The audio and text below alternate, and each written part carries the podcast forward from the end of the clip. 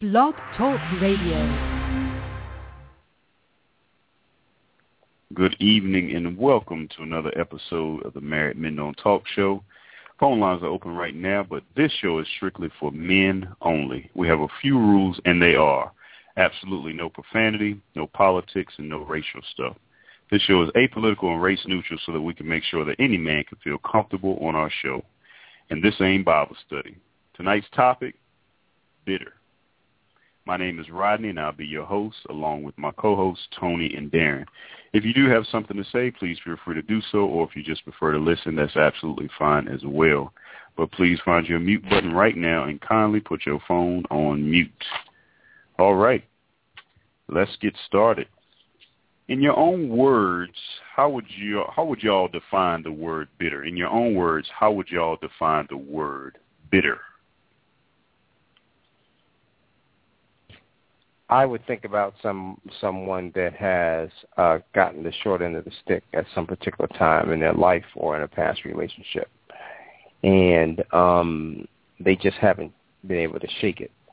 So they they have this this negative, evil attitude uh, against anybody else that they kind of come in contact with in the same setting.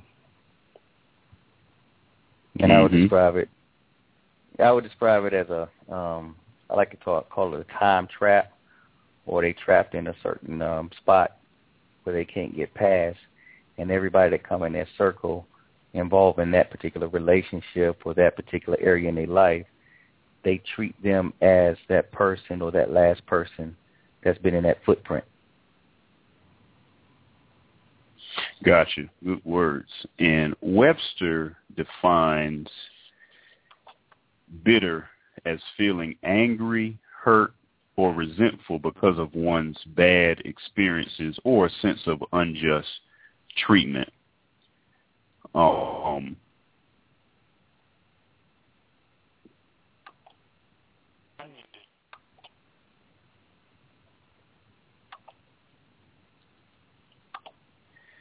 I'll tell you all what I'm bitter about. Um, now we've been doing this show and this marriage stuff for about five and a half years. Yet during this same time period, I've had two homeboys of mine get divorced. Paper, papers are signed, ink is dry, assets and kids divided, all of that. Additionally, one of my two homeboys' marriage is on the rocks right now as we speak. Now, of course, I've reached out to them and told them about what we do here, but they've all been inconsistent. And I'm not even saying that they had to get on here, uh, but do something. You know what I mean? Do something. Mm-hmm. Um, but I don't think they tried to do. I don't think they tried to do any of the heavy lifting in order to salvage their marriage. Am I the only one that has has had friends that have divorced within the past five years? Unfortunately, no. no. not the one. Go ahead, Darren.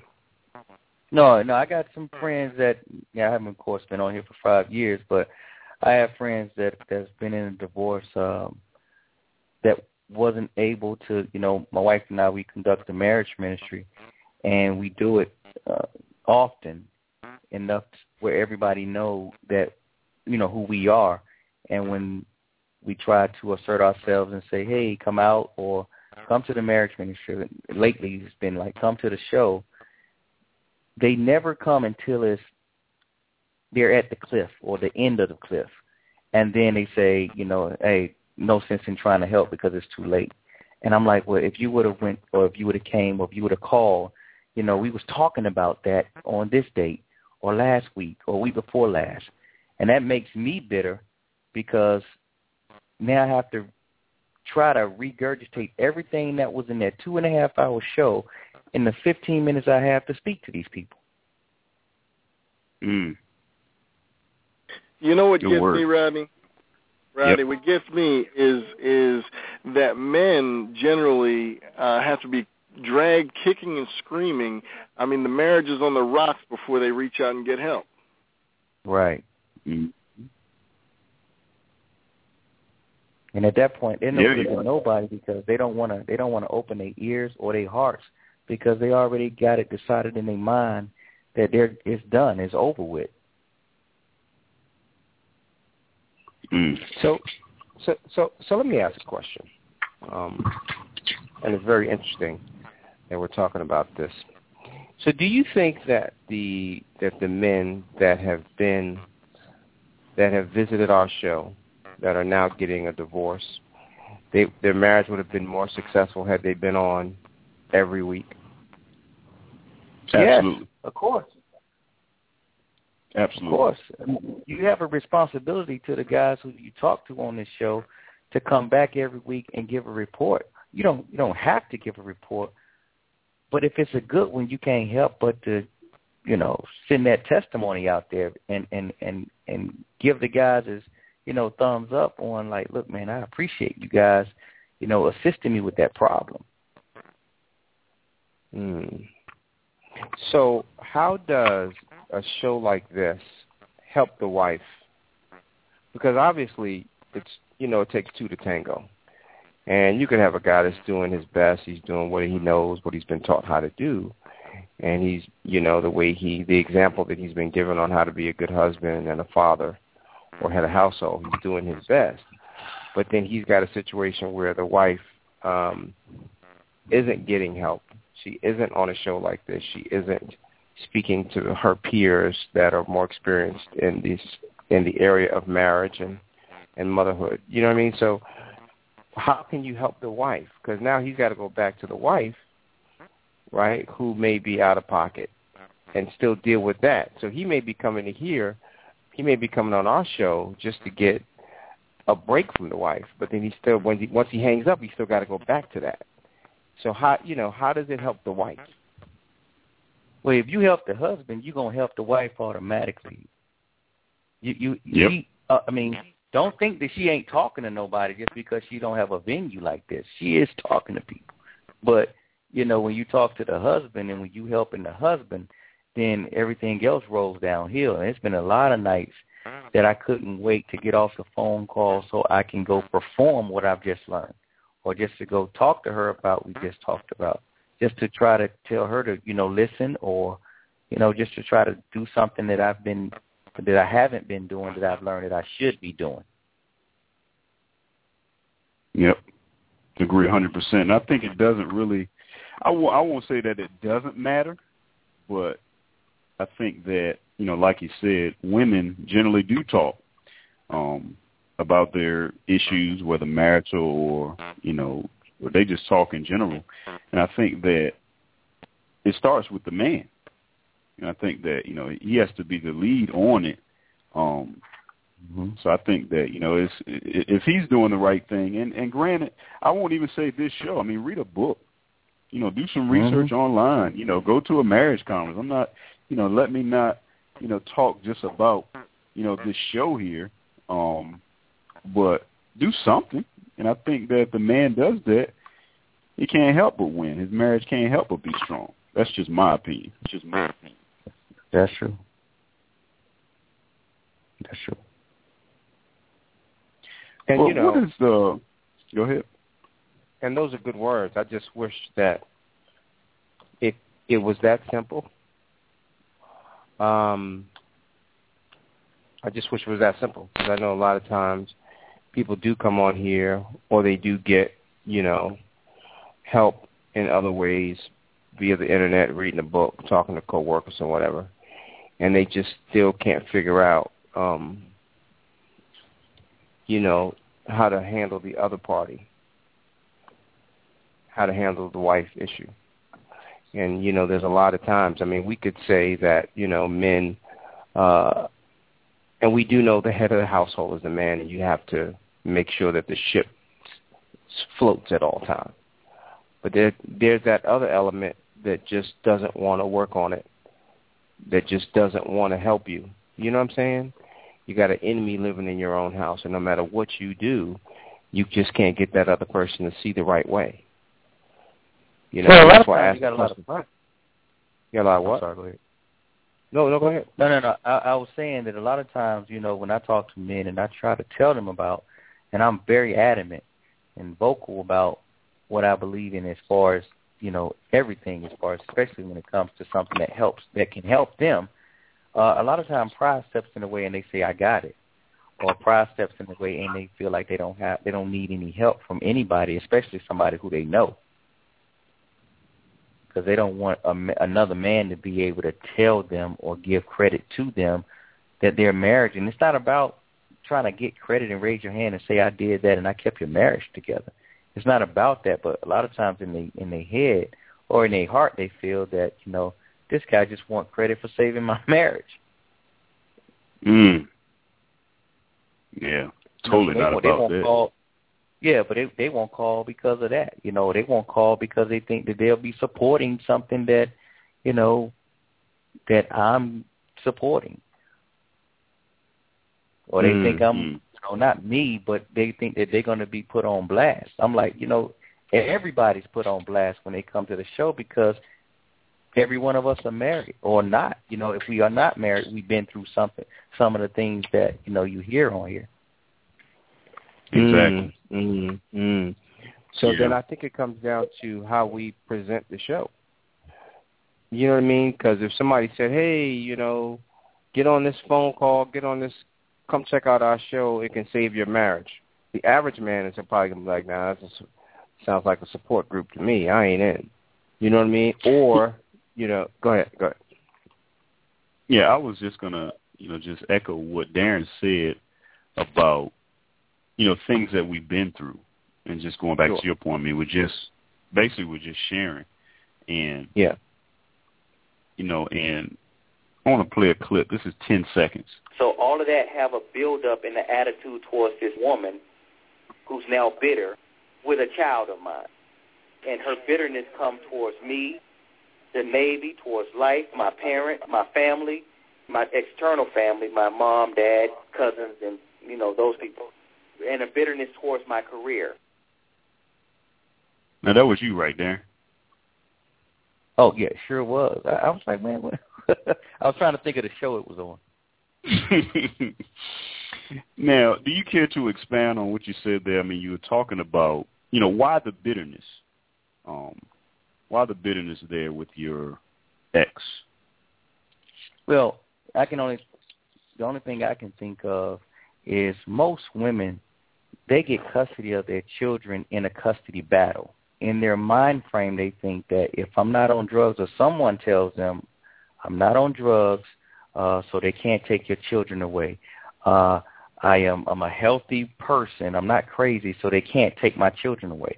And then when that happens, when their children are taken away through a so-called fight, uh, quote unquote, then and when they lose, especially lose their children, and the man get remarried, and their children is living with another woman that's in her place, bitterness can't help but to set in in certain situations. You wish that it wouldn't, but that divorce thing is a is a fight. It's a fight. You you going at the neck. You're not you're not throwing little punches with with big boxing gloves on. You're throwing punches with you're throwing punches with bare knuckles with brass knuckles on in that divorce court. And then when you come out of there the loser, especially being the woman that everybody's telling you you're not going to lose, and then you lose, you got a lot of salt to throw at that time, you, or you feel like you you should have a lot of salt to throw, and it's embarrassing. You know, embarrassment can cause a lot of bitterness because people are going to ask the woman, "Where are your children?" And she got to explain that they lost, you lost your children to the husband. And what's wrong with you? So now she got a line of questioning to answer that that's not comfortable for her. And then on top of that, you got to to insult to injury, she has to pay child support. Well, what do they do that at? You know, so you know, do during the time that you know after that time is over, you know, and she has a lot of explaining to do, and then she has to look at herself, and then she has to come up here and see how the children are living, and then you know she has to get custody, you know, during the summer times, and you know, it's a lot of bitterness just at the exchanges, just during the phone calls, um, because it's not a lot of forgiveness at that point. It's just so much bitterness that you can't see past it because it hurts so bad that you lost something that, especially when it's your fault, you know. Mhm. Mhm. Yeah, you mentioned the the other woman, um, you know, your new wife, and mm-hmm. what about the flip side of that? And when you were married to your ex-wife, but you found out that she was cheating and another dude was smashing your wife, how bitter did that make you? Well, um, he she didn't actually smash anybody, but, but it was oh, the okay. fact that she just admitted to me that she was in love with someone else. Now, me as a man, uh, if something happens like distance or you know, I was in the military, so I was uh, oftentimes I was away from her, and uh, since I was away from her a lot, yeah, I can understand you know loneliness sets in, but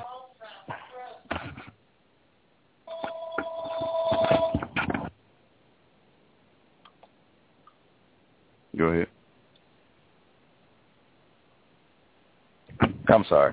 So, um, a lot of times when um, when she te- when she came and told me that she was in love with another man, it kind of um, it, it it touches another spot in your heart. If she just cheated on me, I think I would have been hurt. But if she asked for forgiveness, I, eventually I would have gotten around it. The trust had to rebuild itself, and a lot of things would have had to um, come back around the corner. But um, but since that wasn't the case, and she told me and admitted that she was in love with another man, that hurts in a, deep, a different pocket. That comes from another place, and that means I'm driving second behind some other man that's walking this earth, and I couldn't tolerate that. So yeah, that made me very um, it made me very bitter and upset. I want no, I'm, I'm not going to say bitter. It was just it just hurt so bad that you know it had to happen, and and you were the cause of it because of distance, because of your career and everything. Mhm. So she said she Let was in love you- with another man, and y'all didn't have they didn't have sex.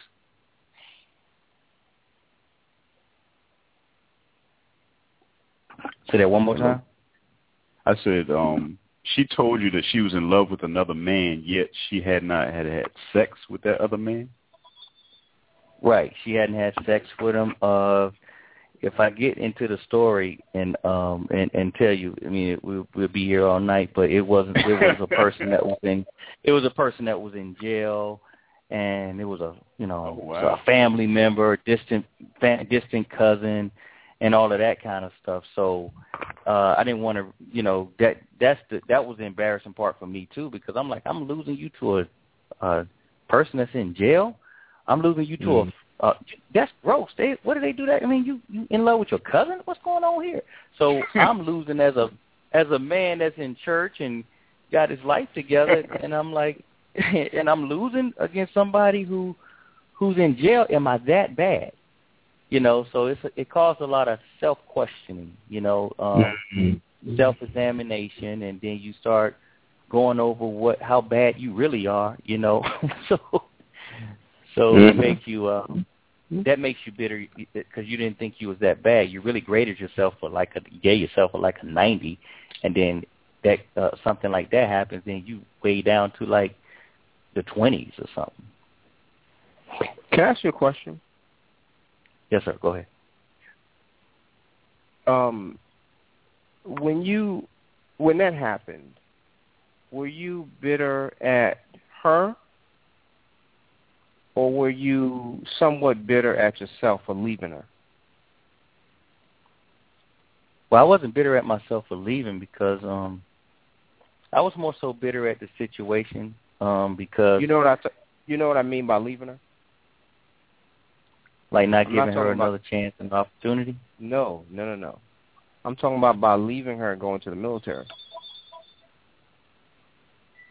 No, I couldn't help it because her her dad was uh her dad was in the military and I and to be that honest gotta I got with- with her because I be, I got with her because I thought that she would understand the distance thing uh being a man being gone to go to support his family and you know, I thought that she would understand that. And and and by having a military father and being in the military life and lifestyle, then I, I felt that I had nothing to worry about when I leave for six months. So I chose a career, but I didn't. I had no idea that that career was just going to continue to keep me away from home. But at the same time, you're my wife, and and oh. on top of that, you understand because your dad had to do the same thing.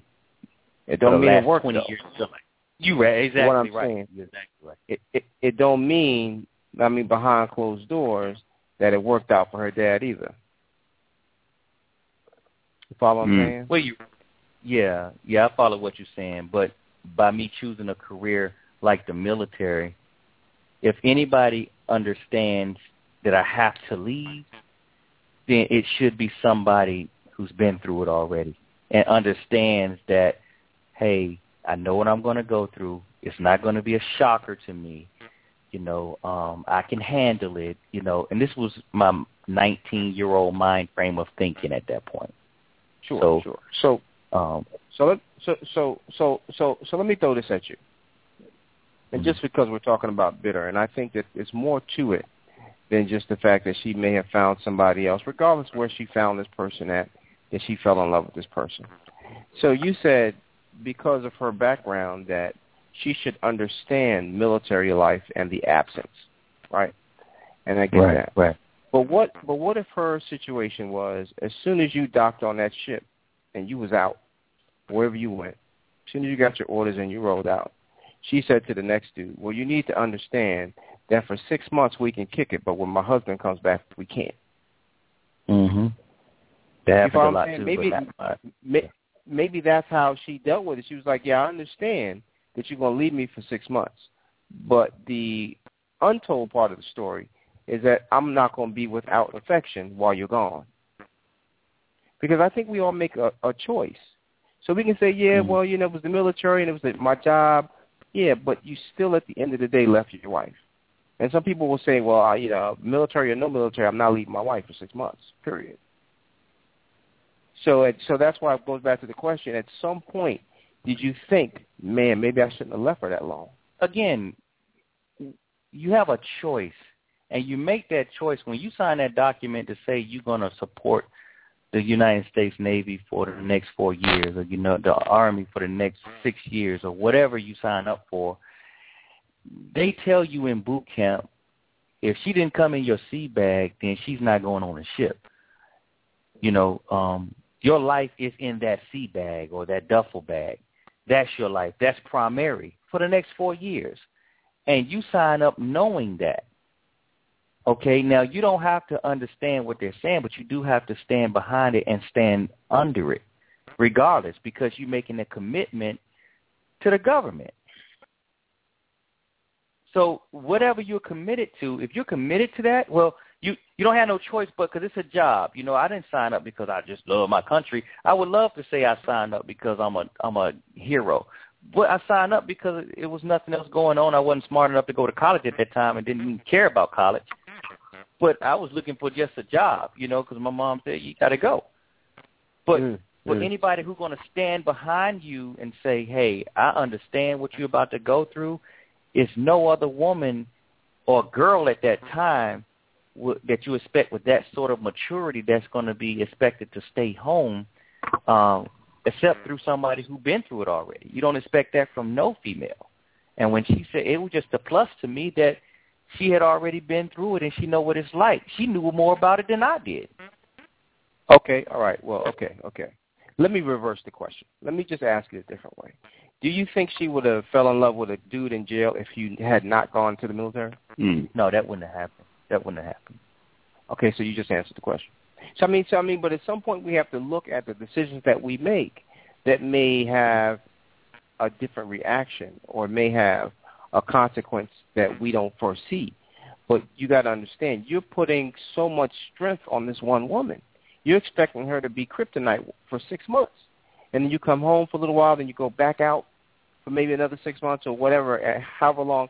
You're expecting this woman, flesh and blood woman, to be that strong, and I think that that's kind of unrealistic. I mean, that's just how well, I think, I think every well, if, if, if in that case, then everybody who's in the military have the same, you know, um they have the same expectation from the woman that they marry. You know, you, you don't you don't get married and say I'm going to do this on purpose. You know, I was the first man in my family to to go to the Navy, and that was because everybody else said all the other ones sucked. You know, so I Mm. I went there because I thought it would be different, and it they all Sure. suck. You know, if if if you if I mean leaving your family is never cool. I mean, maybe maybe they maybe you know marriage wasn't the thing for a person that that just gets in the military. And I mean, I wouldn't recommend marriage to no one that just gets in. Now that I know, but affection is affection. You know, I mean, and it Sure. and it didn't happen while I was gone for six months. It happened while during the period that I was on shore duty. So when I was on shore duty and I started going to school, and I say, look, I got I need to do better for this family. I can't go out on that water and leave my children, my wife, my cat, and my dog anymore. I want better for my family. So can you support Sure. me for these next three years while I go to school to get this bachelor's degree and I can get a job and get out? And that's when the other relationships start happening. I would have respected it a lot more if it would have happened when I was gone for six months. But all of that Mhm. time, you know, um, during that time, it was just setting in, and the seeds were being planted and growing at the time, you know. Well, yeah. I mean, even I mean, you can't you can't discount the six months because Yeah, while right, you you were can't. gone for six months, she was she was learning how to live without you. Right, exactly, Mm. exactly. You see what I'm saying? So she's learning about life without you. So when people I can no, normally go through that, they're, the the other options start to kick in. Well, what am I? Uh, Mhm. what what are the other options that I have now? Because this guy's going to be gone. Most my life with him, I understand he's going to be gone. So what are my other options? And if it was flipped with Mhm. men, and the wife was gone away for six months, you already know Oh, what's no going to doubt. It, you're probably right. You It's a no-brainer. You know what? You absolutely, yeah, you absolutely right. Even more so. Even more so. Yeah. You know, we'd have been like, uh, well, when you coming back? Okay, all right, I'll be here when you get back.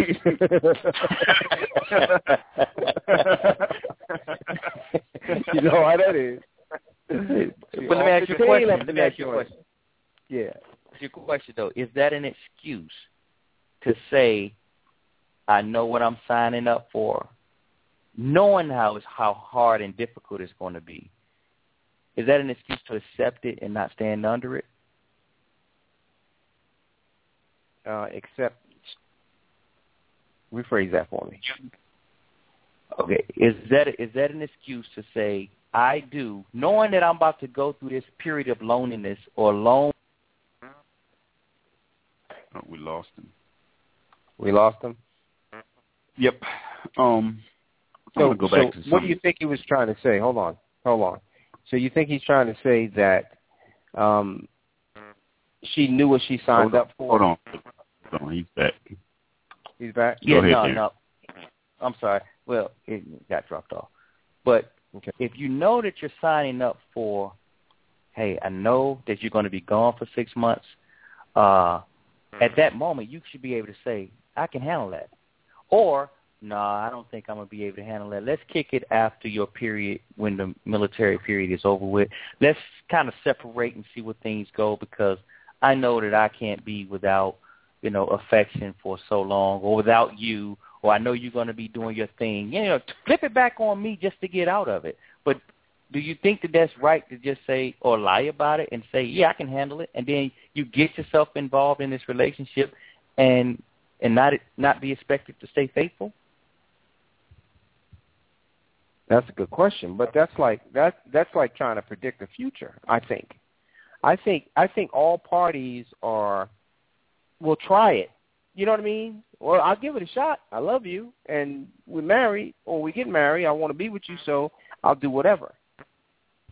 You know what I mean? But I think that the distance and the time will wear a person down. You you're right. I mean, just I But mean, just think about it. Think about this. Could you live without your wife right now for one month? If my One wife had a job, if my wife had a job that let's say I will say the military that took her out of here, or a contractor that that you know, and I know that she's trying to get on another contract, Because some contracts are like that when you have to go for a couple of months over to Afghanistan or Iraq or whatever uh, to support the mission. And if she have to go over there for a period of time, and I'd say I'm committed to her, and I know what her job is before I jump in, I can either I, I'll say, you know, I don't want to do that. I'll wait till you get back and get another get on another contract, or I'll be a man enough to to make a decision to say, you know what, I'm going to stay committed to you. I want to marry you. I'm your husband. I'm in love with you, and I'm going to I'm going I'm going to commit to this thing. So I'm going to stand under it, even though I don't I don't agree with it. I never agree husband and a wife separating like that purposely or because of a job, you know, because it's not healthy. I understand it's not healthy. Now I do. Mm-hmm. But at first I was rolling the dice like everybody else. You know, I was trying to think sure. love, you know, I can live through love. I don't need food. I just need your love and I can survive off that. You know, that's young and dumb thinking. But when you get a little bit older, you like, man, you know, this is not going to work because you're not going to be here. And I'm going to be more tempted to do something because I know you're not here. you know, mm-hmm. if I'm that type of person. But a lot of people need to be honest with themselves and say, I'm not going to be able to handle that, or I will be able to handle that. Yeah, yeah, yeah. And I respect the way that you have you have you've kind of figured it out now because I wouldn't I wouldn't do it. And a matter of fact, if my wife got offered a job that's going to take her away for a month, and she said yes, I would be a little bitter behind that. I'd be like, that's not a plan. If she said, that if she if said she yes said to yes to the job, well, you know, I'm gonna be away from you for a month. I got to go and take this job in wherever. You know what I mean? And I would be a little bit bitter about that because I just feel a little differently about work and marriage. Mm-hmm. I think marriage is first, work and money is second. And if the Well, work a- and the on money get gets gets in the middle of the marriage, then we need to find a new way to make money. Well, if you unfortunately, if you're stuck in the middle of a military contract, that that's that's not an option. You got to ride that out. Yeah. Sure, sure. Yeah, but you you know that going in. You know they're going in. Yeah. You know, yeah, I mean, but and you just young and to make young and dumb decisions- going in too. Yeah, but but still, you know, if if you get married and and your wife's in the military or you're in the military, you know that that's that's part of the deal. Mhm. Yeah.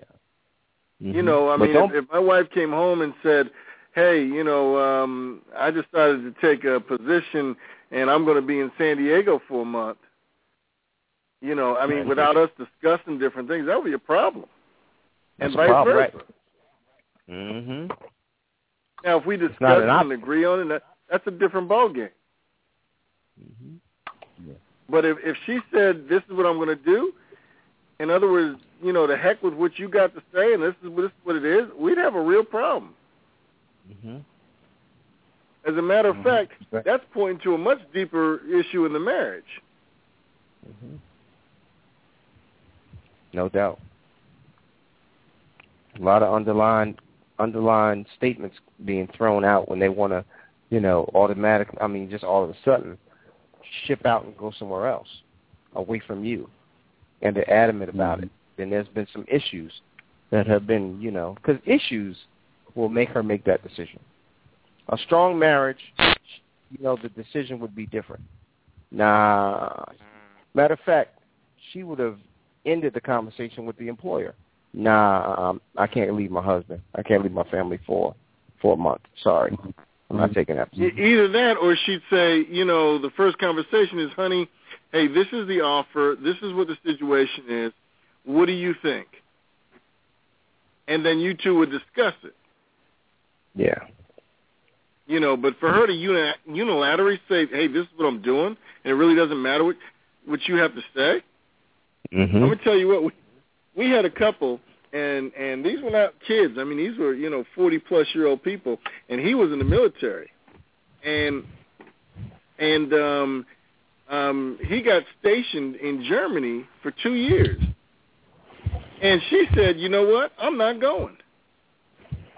And and he said, well, you know, and she said, it doesn't matter what you got to say, I'm not going. And she she contacted us and couldn't understand why they were having problems in the marriage. Um, now their marriage survived, but I mean it almost ripped the marriage apart because she decided, you know, hey, I'm not going with you. Yeah. What? What? And he's like, well, you know, I've, think... he they've been married 19 years. I've been in the military all this time. You know, this is, you know, this is the situation. I don't have a choice. I have to go. You know. Exactly. Okay. And uh and she just dug in her heels and said, it doesn't matter. I'm not going. And he left and took one of the kids, and one of the one or two of the kids stayed with her, and it just wreaked havoc on the marriage. For two years. For two years. Yeah, that's that's that's that's insane to me. Just like you said, Andrew, there's some underlying issues going. Why would you want oh, to leave your spouse for two years? I don't care. He didn't have a choice. He he was he was he was assigned to go, and she decided I'm not going. She said, yeah, I, I followed I you all over, and I'm not doing it. Wow. And he I, said, think, this is my last word. Uh, hmm? No, I don't think He said, that, this is uh, my last you're right. When I finish this, I'm done. And she said, I, I'm not going. It doesn't matter what you said. I'm not going. But see, what we don't know is how many times they've had the discussion. You know what I mean? How many well, times I do he know. said, "Well, this is my." issue, well, you might know. The I mean, issue is Right. I mean, this was this is actually a couple we counseled, and and the Yeah. funny thing to me was she couldn't understand why he was so upset, and at the time he was still out there. I think it was Germany or Turkey or something like that. And and when he came home from for like two weeks of R and R or whatever they call it, you know, you know they came and met with us, and and and she couldn't understand why he was so upset.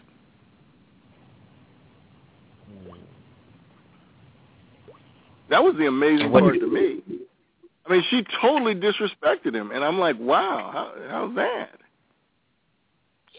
Yes, see, And- so and what so, else? so so she was so basically what you're saying is she was wrong by not standing behind him and going with him, even though she didn't want to go. Exactly. Um, Is, I want to say a she was wrong, but the the the way she took the stance was absolutely wrong. Gotcha.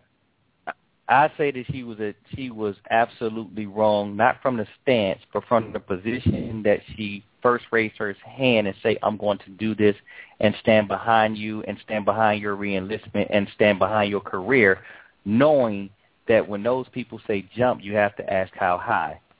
If you're going to stand behind that person who's standing behind that career, then they if they tell you to go here, you and your family, then you can't just say I quit at that moment. Yeah, that you have to go. That, that that really came off, and and you know she had valid reasons, uh, but but her her stance was it doesn't matter what you say, I'm not going. but what was the valid and reason we'll you know we'll rip the the valid reason family apart because I'm not going to do it. And that was the, the the stance was like holy smokes. I mean, you know, I- hey I honey, let's something- discuss these things. But I think something led up to that because if she was on board, let's let's just say it was three or four tours, and you know, and he said, well, you know, I'm gonna do this for a certain amount of time, and then I'm gonna get out. That certain amount of this was his last tour. and he's still in. Gotcha. Yeah, this was his last tour. There's a reason why Matter of fact, he's out now, and they're together. They're actually in our church. But what I'm saying is, there's a reason why she all of a sudden said, "I'm not rolling with you," and I'm thinking it's because I mean, because somebody got to stick up for the woman. Somebody got to, because I understand she sounds like she out of pocket, but there's got to be a reason for that. I think, and he might have went, you know, it might have been one tour too many. She was like, "Look, that's not what we discussed. I know it's you tell you telling me it's your last one, but maybe I don't believe you." Let me see. there, there's got to be a reason for her to just start that react that way. I think. You, it can be a Um, reason, and the, that it can be a re, whatever her reason is. I mean, the commitment of a 20 year. If a person say, "I want to come in here and make a 20 year career," will you stand behind me? And she says yes, and then it's time for him to reenlist. But before he reenlists, he just makes sure it's okay with his wife, or he don't. Now, if he hasn't been asking her hey, well, you know, I know it was a problem with me just choosing places without, you know, consulting my ex-wife. Um, so when I when I did that the first time, first time I chose a place and didn't consult her, I can understand her anger.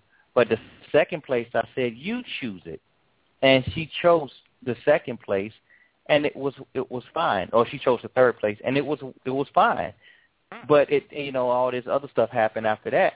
But the point I'm trying to make is, if when when you sign on your line another four years or five years, and you break it and they breaking it up like that, whenever the wife says, "Okay, I'm behind it, I'm with you," then when he signs his name, it ain't no ripping that up after you turn it in. After that ink, before that ink dry, you done. You stuck in for another four years, especially if it's money tied to it. If they give you a reenlistment bonus, now you really stuck. She didn't mind spending the money mm. that it took that they gave you to reenlist, but then all of a sudden, in the two years into that enlistment, she's like, oh, "I'm done with this." No, you have to. It's a commitment that you have to make. Now, a regular nine to five. Hey, I don't want you working for this place. Or I don't want you working for McDonald's no more. They ain't paying you enough. Or I don't want you to work for Northrop Grumman because you know they're sending you all over the place and and and you know get on another contract. I understand that side, but certain things like the military, you stuck when you sign your signature on that dotted line for the next four years. It's not a one-year commitment. This is four and five years. Gotcha. You know, for me, the, the the strangest part about it was, and she had she had valid points not to go.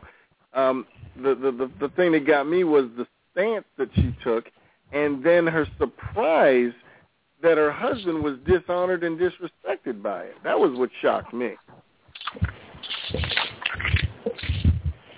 Hmm. But what what is so valid about? I mean, if, I don't want to get in too far in the business if you don't want to allow us, but what is valid? What kind of valid reason that any woman or any wife or husband can give after they said that I stand behind this decision that you're about to make for the family because that's a family decision that you're making. You're making a decision for your family when you're reenlisting. Right. Well, there were financial issues. She had a job and they had a home and different things like that. And and really, oh. she just got tired of of of of packing up and moving.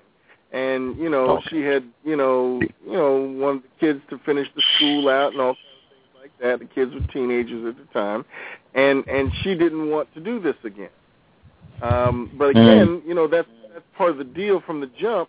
And like I said, you know, you don't just say this is not going to happen and we're not going. I'm not going to quit right. my job and I'm not going to move with you. I mean, when you when you take those kind of stances, when you go in knowing that this is a military life, you know, and this guy is now in, you know, this he's, you know, 18 years, and, and this is, you know, he's got two more years to go. I mean, he doesn't have a choice. He's got to go, and then you take that stance. You know, I mean, that's going to do serious damage to the marriage. That's that's. Right. I was just stunned that she she she was she was literally floored. She couldn't understand because she contacted us while he was still overseas, and she just could not understand why he was so upset. And and and and he'd been there six months, and she figured, why are you still upset? You've been there six months. And I'm like, wow, how can you not get this? I mean, but it, was, on, it blew me away. You said 18 years? He had been in for 18 years. How long have they been married? Oh, 20, whatever. I mean, you know, they, yeah, you know, they they've been married, you know, for a long, long time. They had moved many see, times, and point, you know, though. any she probably after 18 years of military being a military wife, she just probably grown tired of. Be like, man, I'm tired of this life. I want to. I want to put my feet on the ground and keep my feet on the ground. And she did, and and you know, like I said, to to have a discussion and come to a family decision, but to to unilaterally say it doesn't matter what you say, I'm not doing it, and and and then wonder how and and have no idea how that's going to affect your marriage and your husband and, and wonder why he's upset, I, that just blew me away. If my wife told me that, we would have serious problems. Yeah. Let me put a different twist on this. Um, back in 2007, 2008.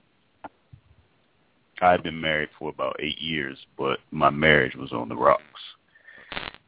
And my wife had taken a new job, as you brothers speak about with um, jobs. Um, and she had a ton of responsibilities since she was she also took on a leadership role at this new job. On top of all that, our second child was born and she was breastfed the breastfed baby for her first 12 months of life. Um and the baby also didn't sleep through the night until she was about 11 months old. So up until she was 11 months old, I get up with her multiple times a night to soothe her. And it got to the point where she wasn't hungry. She just wanted to be held. So I would get up, hold, pick her up, hold her, rock her, and she would go back to sleep. And that's what I would do two to three times a night, every night. On top of mm. all that, my wife and I were appointed directors of the youth ministry at our church and it ended up being just me because of having a newborn. Um, it was a bit complicated, and also did you volunteer or voluntold? Voluntold. um, and also at the time, my wife, my wife actually had some slight health problems as well. Um, so here you have the quote unquote perfect storm for marital troubles. At one point during all of this, I vividly remember sitting on the sink in my master bathroom, and my wife and I were talking about separation. And after this conversation, fellas, I knew I had to act. We had two daughters at the time, and I wasn't about to be a weekend father. That just wasn't going to happen as long as I could help it. Mm-hmm. I'd heard about the book, The Five Love Language, and I purchased two copies one for her, one for me. The plan was to read together and discuss it, but here's the part about bitterness. My wife was bitter towards me for some of the things that I had done earlier in our marriage. So in an effort to try to fix it, I bought these books, and she was initially apprehensive and unreceptive. Now, this wasn't the first attempt I tried to fix my marriage, so I guess she thought it was just another lame attempt that wasn't going to work. So this caused me to be bitter towards her because here I am trying to do something about it, unlike my homeboys, trying to do the right thing as the head of household, and she wasn't open and receptive to it. Now, we ultimately ended up working through the entire book, and it literally saved my marriage. And most of you who know me know that I swear by it now, and there are, as I like to say, sunny skies over my marriage today. Any thoughts on this, fellas? Tying it into the whole job situation. Now, my my wife nor I moved or served across the country or took a job across the world. We were right here. Hmm. Well, can I ask you a question? Sure. Now I know you're a wonderful person, wonderful father, you know, uh, great man of God, and I just wanted to ask: Is that why you work so hard? As far as you know, uh, a lot of things that I don't understand when it comes down to girls things and and and little boys things and all this other stuff. But every time I I speak to you, you're with your children you're you you're taking them to ballet and you're taking them to piano lessons and you're taking them here and there and it's always you. Now, is that a result from um, the previous times in your marriage as to why you work so hard now as being a father and a good husband? Um, that's a great question, and I would say that yes, um, because after I read the book, you know, I figured out that, you know, my wife's love language was not cuddling on the couch and watching a movie and eating popcorn. It was, you know, helping out with the kids, helping out around the house, um, you know, doing little things, what they call acts of service. And once I figured that out, it was like, wow, So yes, I mean when you do talk to me, if you do talk to me and I'm, I'm at home, um, you'll hear the kids. They're close to me. They're around. Um, I take them outside. You know, I get them ready for bed. You know, I do all those things, and I've done it. You know, with, with all three of them, and it's my regular routine. Um, you know, because of my wife's job, you know, she her responsibilities have definitely decreased. You know, since this this bad time during our marriage. Obviously, she had to drop some things, and I had to drop some things. But you know, essentially. So let me ask you a question. Hmm? So, so since everything decreased on both of you guys' side, does bitterness set in ever when you say, you know what? I don't have a lot of responsibility as I did, and neither does she. But I'm still doing all these things, and all of my time is occupied by what I started at 25 years ago or 10 years ago or whatever it is. You know, now can I share some of this responsibility, or if if I am going to just stay with what I'm doing because it's working and it's keeping her happy, more important than you know than anything else. Absolutely, brother. And I'll give you a perfect example. Um, you know, the whole point of uh, bedtime. Now that my girls are older, you, you know, they can sort of, you know, tend to themselves. So I still, you know, kind of assist them or, or keep them on the right track. But you know, my son, I still get him ready for bed and everything. And, but you know, sometimes you know, again, that's my regular routine to get them all ready for bed or to, you know, assist. But sometimes I'm just busy or I can't do it. Um, and I do tend to get, I guess, some flack when maybe I do, you know, the bath time and the bed, you know, and bedtime six nights a week, and then here comes one night and I look for some relief. And I would say that she's not as open and receptive to it as I would like her to be.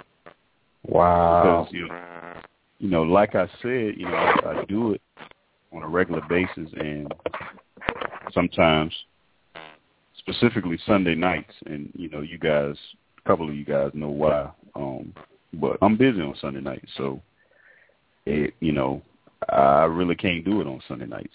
So, and I, you know, I generally, exp- and it, it, it depends. I mean, she is receptive, but I guess it, you know, my thing is that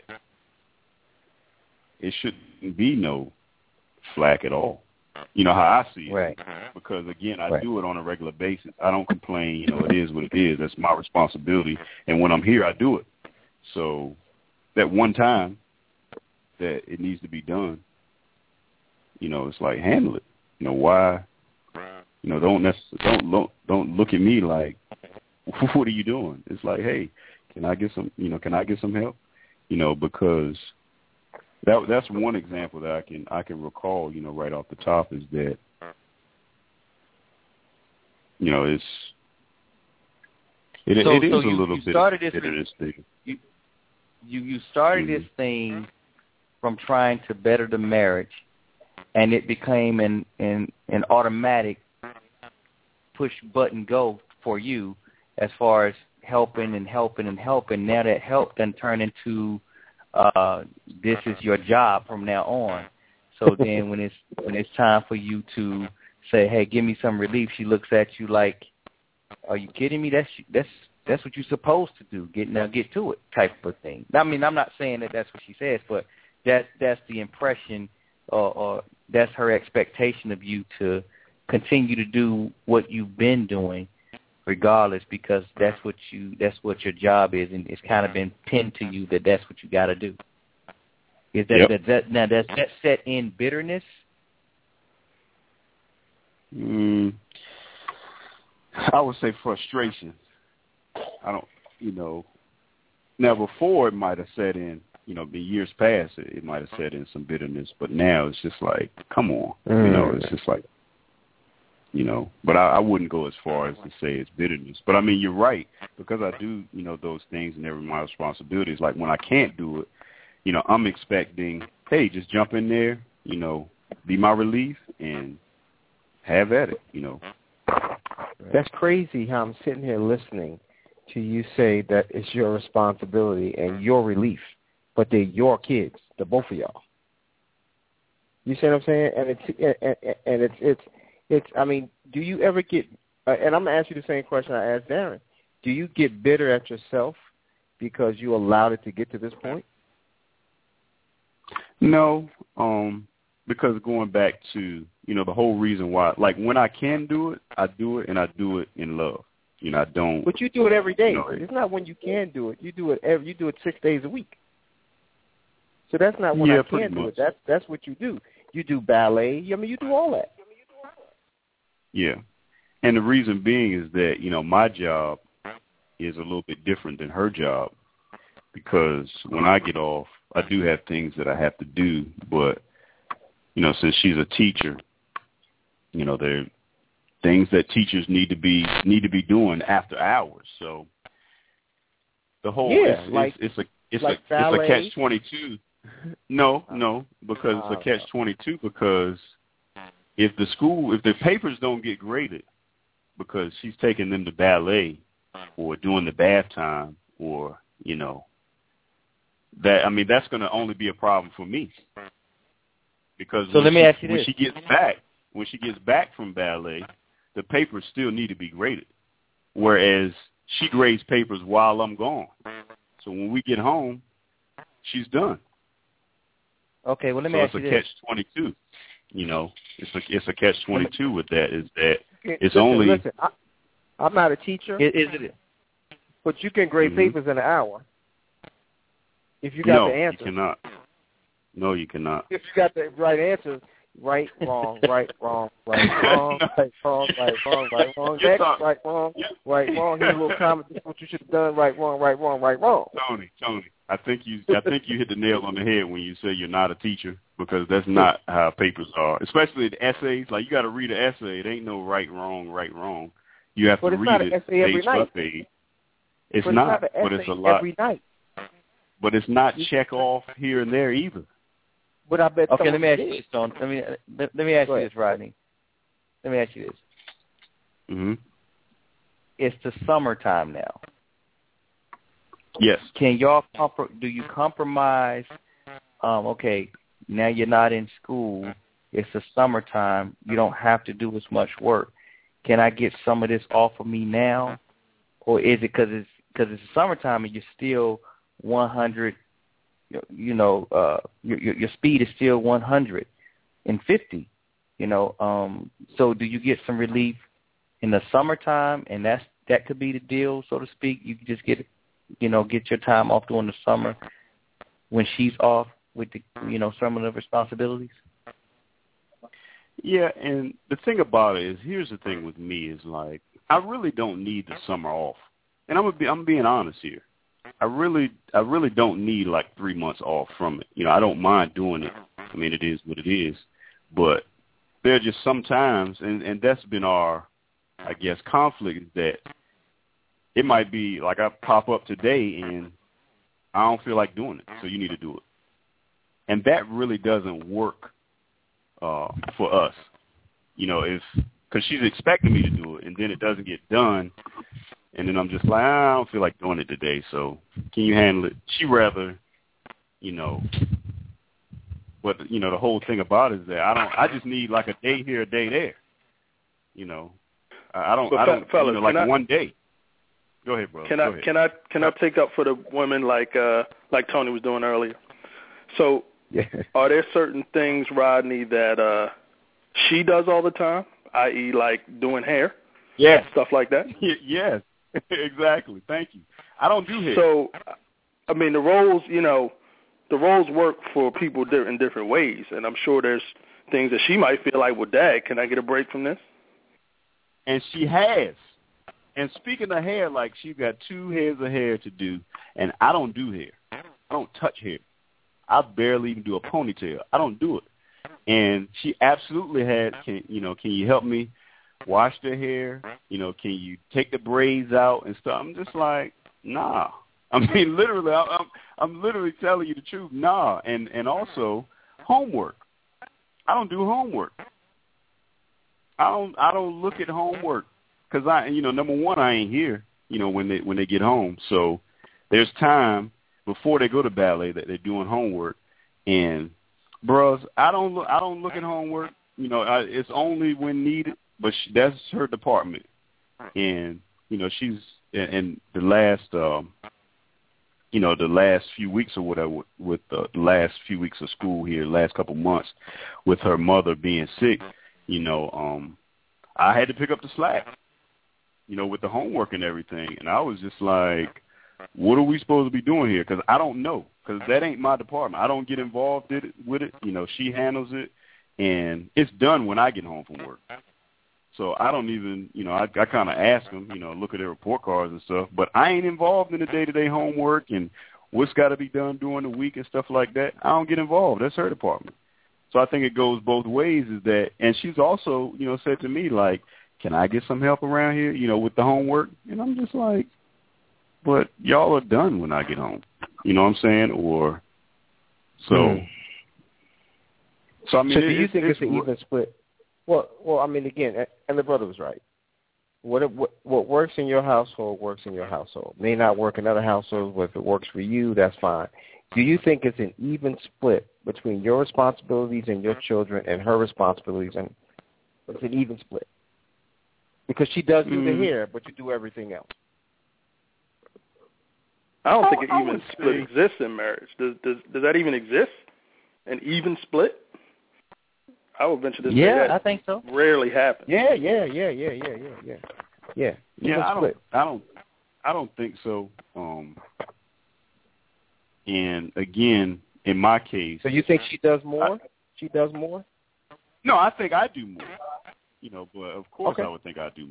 I mean, I'm sure I'm sure she would say she does more. You know, when it comes out to it. But you know, the thing about it is that again, if I give her some of the stuff that has to be done, it's only going to push that stuff, work related, that she has to get done further down the line which is going to affect our quality time.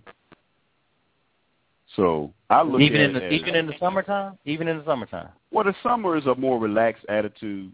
Um, again, ain't nobody got to you know, there's no no hard bedtime. Nobody's going anywhere in the mornings, you know. So it's a little bit lax.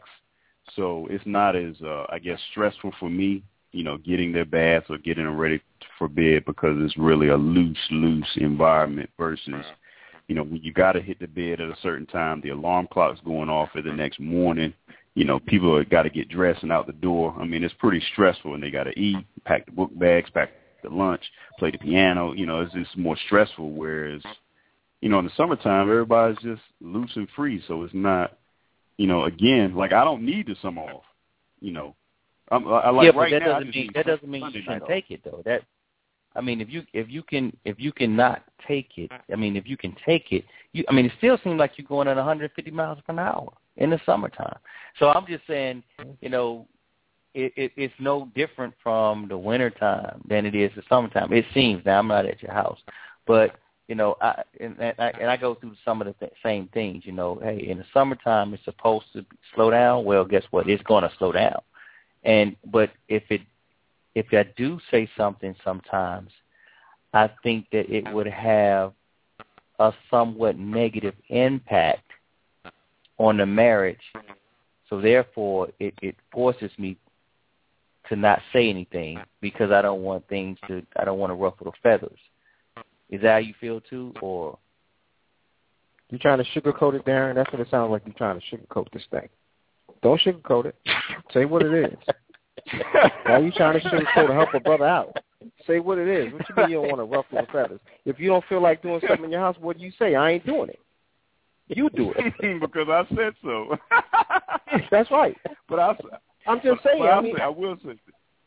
At the end of the day, we have this. that right, gentlemen. And we on this call and we talk to people all the time about being the head of your household and to make sure that everything is done correctly and it's all on you. That comes with a reward. The reward is, hey, I'm not doing it right now. You do that. I don't feel like doing the kids right so. now. You do the kids because I said so. And I don't hear that going on on this with y'all's dialogue. I hear, okay, well, let me keep the peace. And let me. Well, no, okay, that's what I'm asking. this That's woman. what I'm asking Rodney. I, that's what I'm asking Rodney because I'm only asking them because I know that that doesn't work. Well, I, i- in my case, it didn't work, and bitterness set in. I mean, it, it was by default. It set in because I was like, "Wow, I got to do this every single time." What are you doing? You watching TV? You're not doing that. That's what's in my mind. And when it mm-hmm. when I don't say anything, I mean, you get to go work out. You get to go do this. I'm cooking dinner. I'm cutting grass. I'm emptying trash cans, and I'm doing hair. You know, and it's like you're not doing nothing, but you're happy go lucky.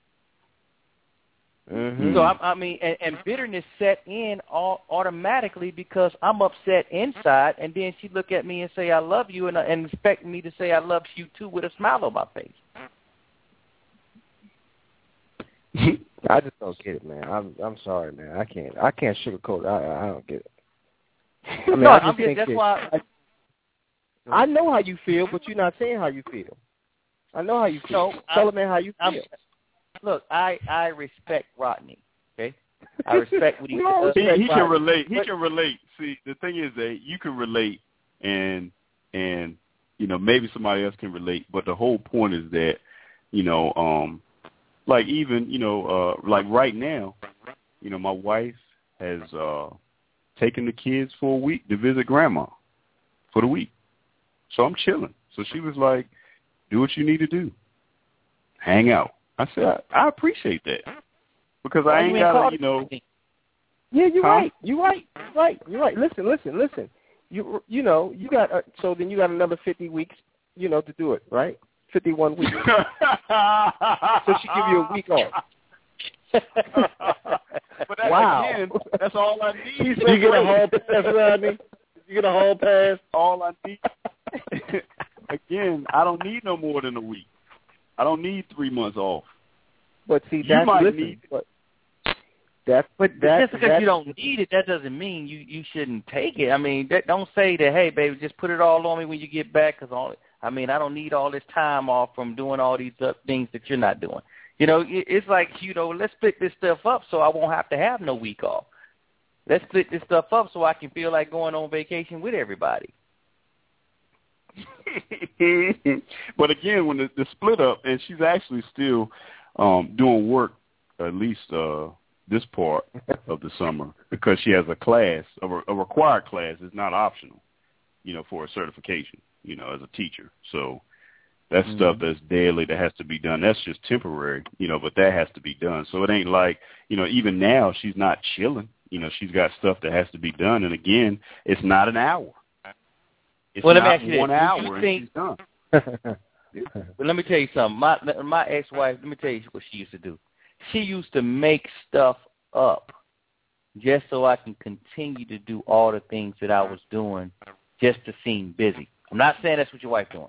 I'm just saying that the stress level, even when it's not at a at a tip, at the tip top, it was like made to be as it was so, even though it wasn't.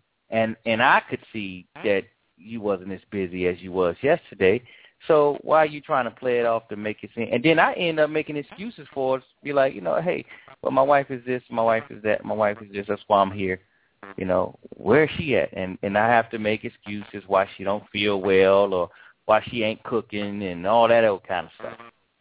You know, so bitterness set in for me. It it really set in for me even though that wasn't the problem, I mean, that wasn't the reason why we got a divorce, but it was a problem in the marriage that I didn't like, and I just kind of chalked her up as being a lazy person. Yeah, I would say that's not the case. I mean, she don't make you know she's she's not making herself do stuff you know just to have something to do to make sure that I do my responsibility. I wouldn't say that um you know well, about well, her. So I don't think I don't think that she has to do that because you're going to defend what, and you you know your husband, so you're going to defend her homework, her grading papers, her tired time. You're going to defend it and say, well, you know, this is what she has to do, so I have to take up the slack, and I don't need a summer break, and I can just keep doing these things.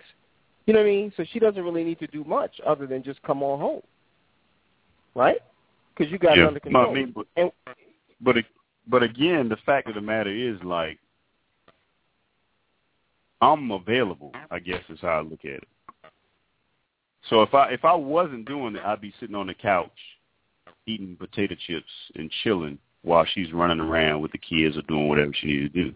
Versus when I do it, she's actually doing stuff that has to be done, work related.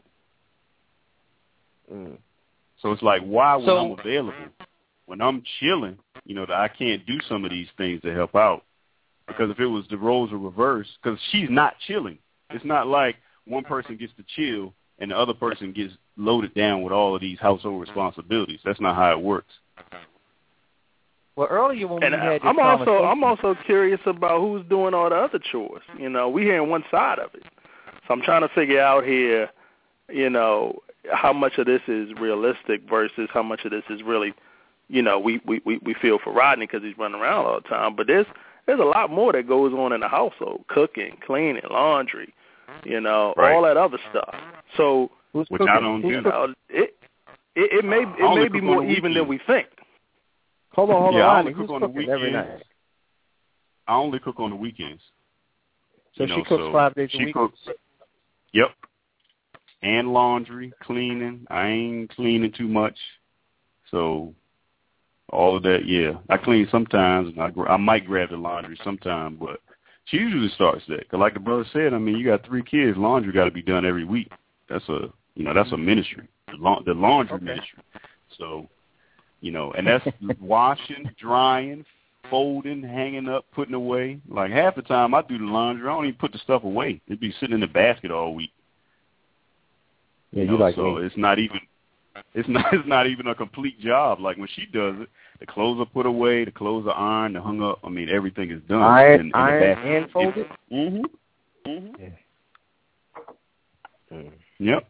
well, earlier earlier to, earlier tonight you said that uh, I don't know if it was you. I think we discussed it.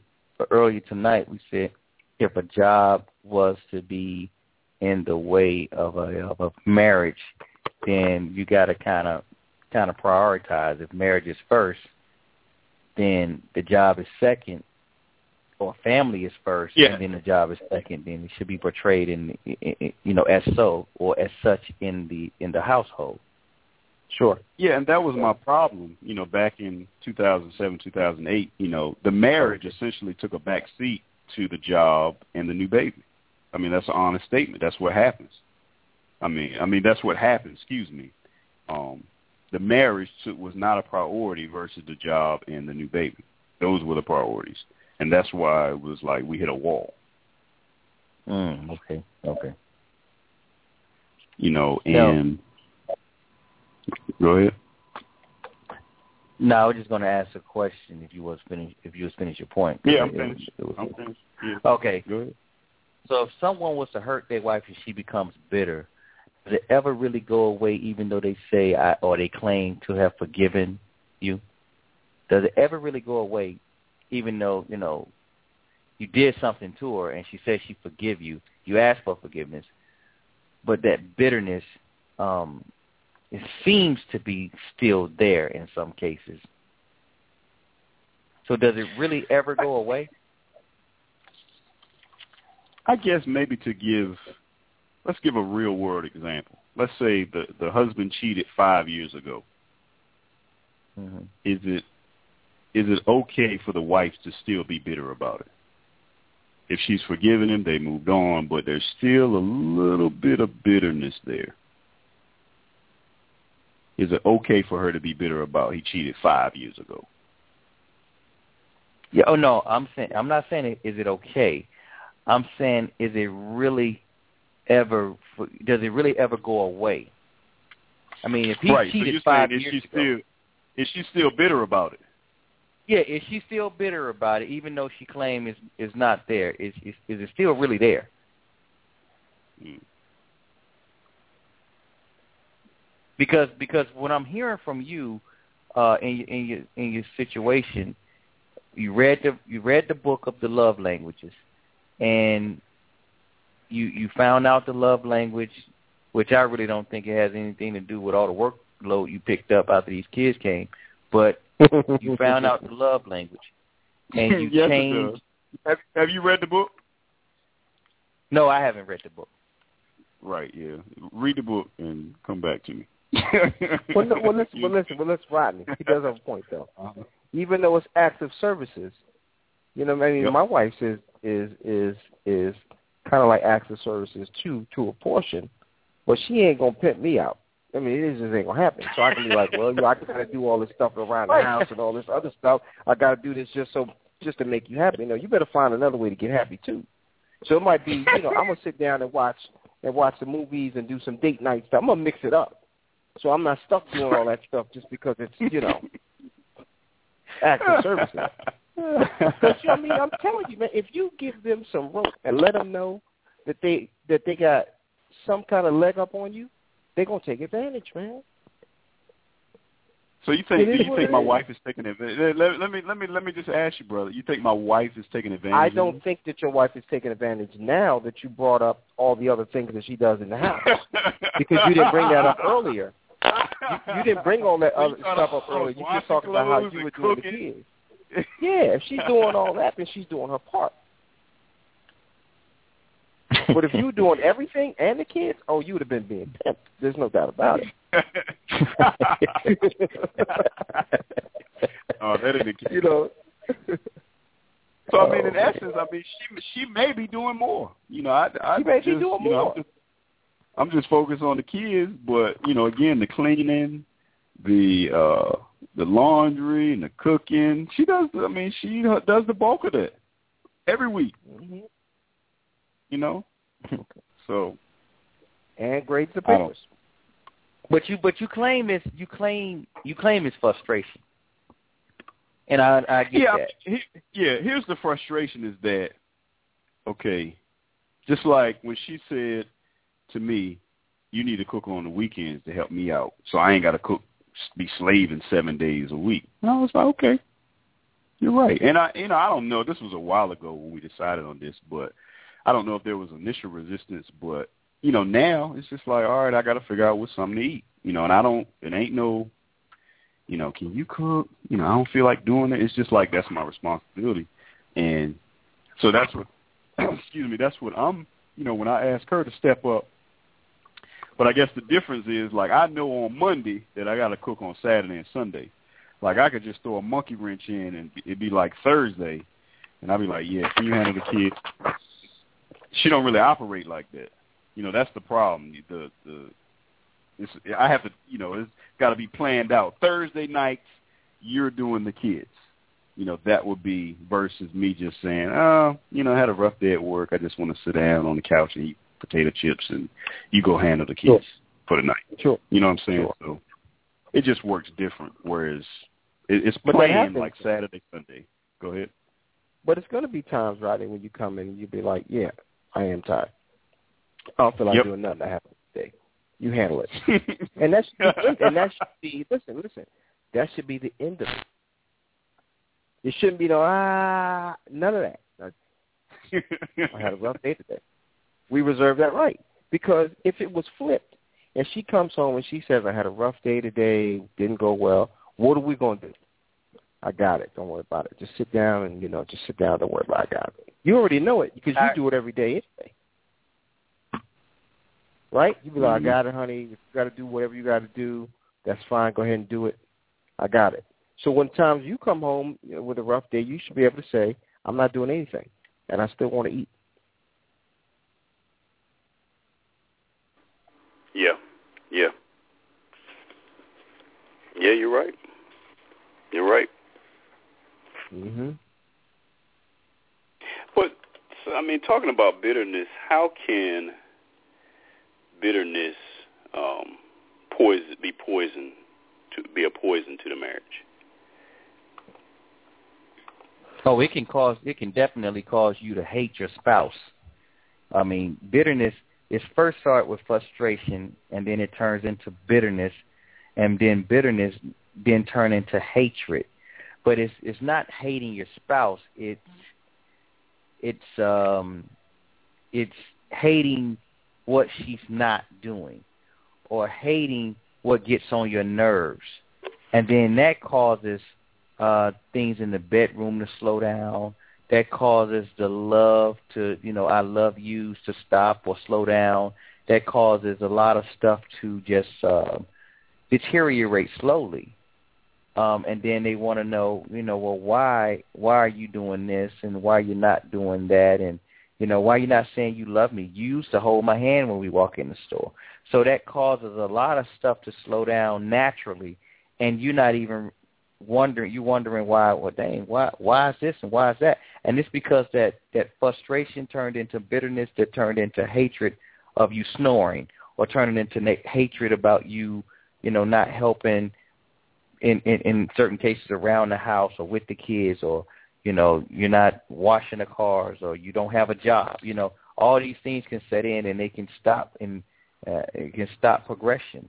You know, when it's supposed to be uh, a marriage of understanding and when you when you know a sore subject is on a person, like you know, I noticed this one guy he job and his wife was always telling him to go get a job, but she got tired of telling him to get a job, and then he think he's gonna get some nookie. No, it's it's not gonna happen.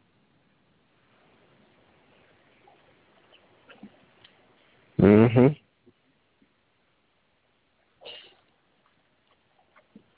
So I, I just don't agree with uh, not communicating what frustrates you because you think it's nothing going to be done about it. You know that that that's the worst because now you you you stuck with that, and as you're stuck, if you're stuck, you stuck with it by yourself, and nobody's you know, and it's just harboring, and it doesn't stay there. It turns to it. It takes a turn for the worse, uh, you know, and if it keeps to keep circulating. In, in my opinion. Mhm. Good words. I think Rodney dropped. Oh. Well, I got a question. Um, sure. When is one justified of being bitter? Um, I would say when your repeated cries for help keep getting ignored. When you keep going over the same things over and over again and your spouse or significant other is just unresponsive. So if they don't think nothing wrong with what you're complaining about and they just chalk it up to you just complaining, the behavior is Yeah. not going to change. It's not going to change. So you think that's that's a point. Let's just say habit. One of my boys, he don't like his wife wearing these um this fake hair in her head because she she doesn't look right in it, and he think you know her real hair is better, and he keeps telling her not to wear weave or extensions or whatever she has, and and she keeps doing it because that's what she wants to do. She says she makes her own money, and uh she can put it in. And he says, you know, the cost it's not cost effective. It's two hundred dollars every time you go get it redone. You go every two weeks when you should, you know, just go every month or two. You go when Mhm. there's nothing wrong with it, and she goes anyway because she can afford to. Well, you Mhm. know, he he doesn't like it, but he's starting to think, is it justified then? You know, it, it, it's, he's being ignored basically about that particular situation. He's been ignored. Hey, can, you, can y'all hear me? Can y'all hear me? Yeah, yeah, Yeah, yeah. Oh, okay. So, so, so, and I think the issue with that was kind of what I was going to say about the other thing. Um, it's not about whether you think the person is tripping, right? Because sometimes you'll be like, yeah, you complain, you complain, complain, stop complaining. But it's the way it makes your other person feel. Okay? So the woman getting these weaves, right? Mm-hmm. um, is not being considerate of the way it makes her husband feel. You, you see what I'm saying? He Yeah, doesn't like it. It's not a, it's not attractive to him. So she's thinking about herself, uh, other than saying, "Well, I married this guy, and maybe he just doesn't like the way I look in it." So that justifies him in being bitter about that particular situation. Well, yes, yes, because because she's not t- taking into account the way he feels about a certain topic. See, a lot of times we we may say that it's not wrong. What I'm doing is not wrong. I haven't broken any laws. What I'm doing is not wrong. But it's not about Right. being wrong. It's about the way your spouse feels. If they don't feel comfortable with it, then that should be the issue. Mhm. Mm. Well, well, a lot of people would call that petty. Well, I mean, a lot of people. Well, no, would no, say, no. oh, Okay, you- okay. Again, I'm gonna go with the um, lawnmower incident, the lawnmower example again, right? Okay. You don't want to cut your grass on a regular basis. Your wife wants the grass cut. She asked some dude to cut that grass. You come home, another dude has cut your grass, right? Mhm. She didn't do nothing wrong because now the grass is cut. She delegated and the grass is cut, right? but the way it made you feel is that she got another man to cut your grass. It doesn't make you you you're not receiving that well. That is the issue. Okay. You follow what I'm saying? Even though she could say, "Man, well, you know, you ain't cut the grass. I got somebody else to cut the grass." But the way it made the man feel, you get, he feels violated now. That she went around his, you know, behind his back or whatever the case may be to get another man to come in and cut that grass. So now we got to figure out, well, which is which is the which is the the worst of the two evils. Mhm. Is it of the grass being cut or being cut by somebody else, some another man? Exactly. So now Mhm. the grass is cut, but you got a bitter husband. And he's gonna be Mm. bitter every time. Every time you talk about the grass, he's gonna be bitter because he's gonna remember. Yeah, well, I better cut the grass now because you're gonna get old boy to come cut it again behind my back. You see what I'm saying? So that so he can harbor bitterness behind that. So is it justified though? I say it's justified. I say when you ignore your spouse's wishes, it's justified for after a certain amount of time for them to be bitter. Mm, okay. How many? How many of y'all? How many of y'all are divorced? How many of y'all have been divorced? I have. I'm on my fourth marriage.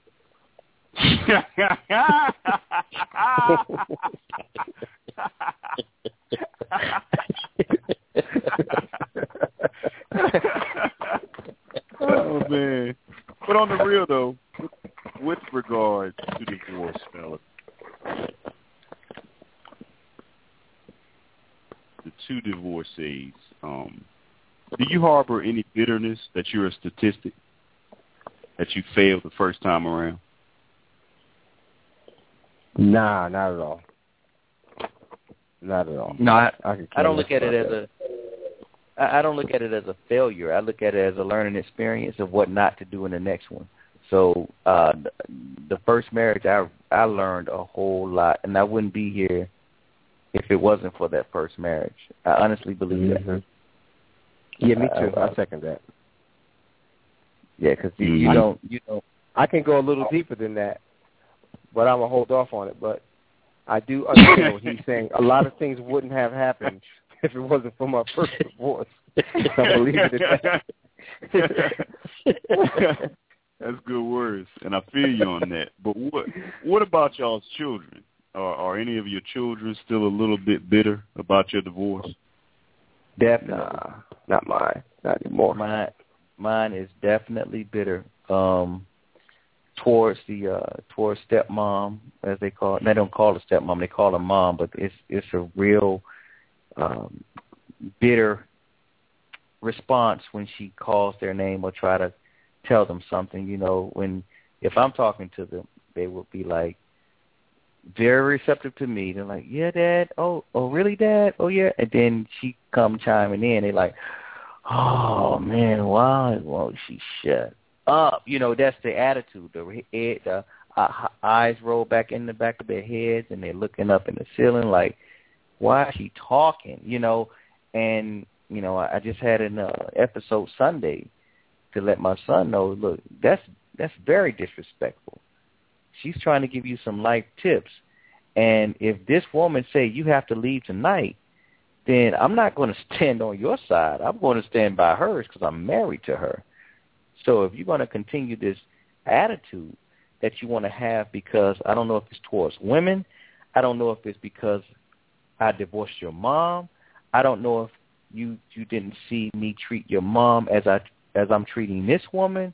I don't know what it is, But if this woman that you're disrespecting and don't recognize or respect as the, the authority in this household, then you have to go if she says you have to go.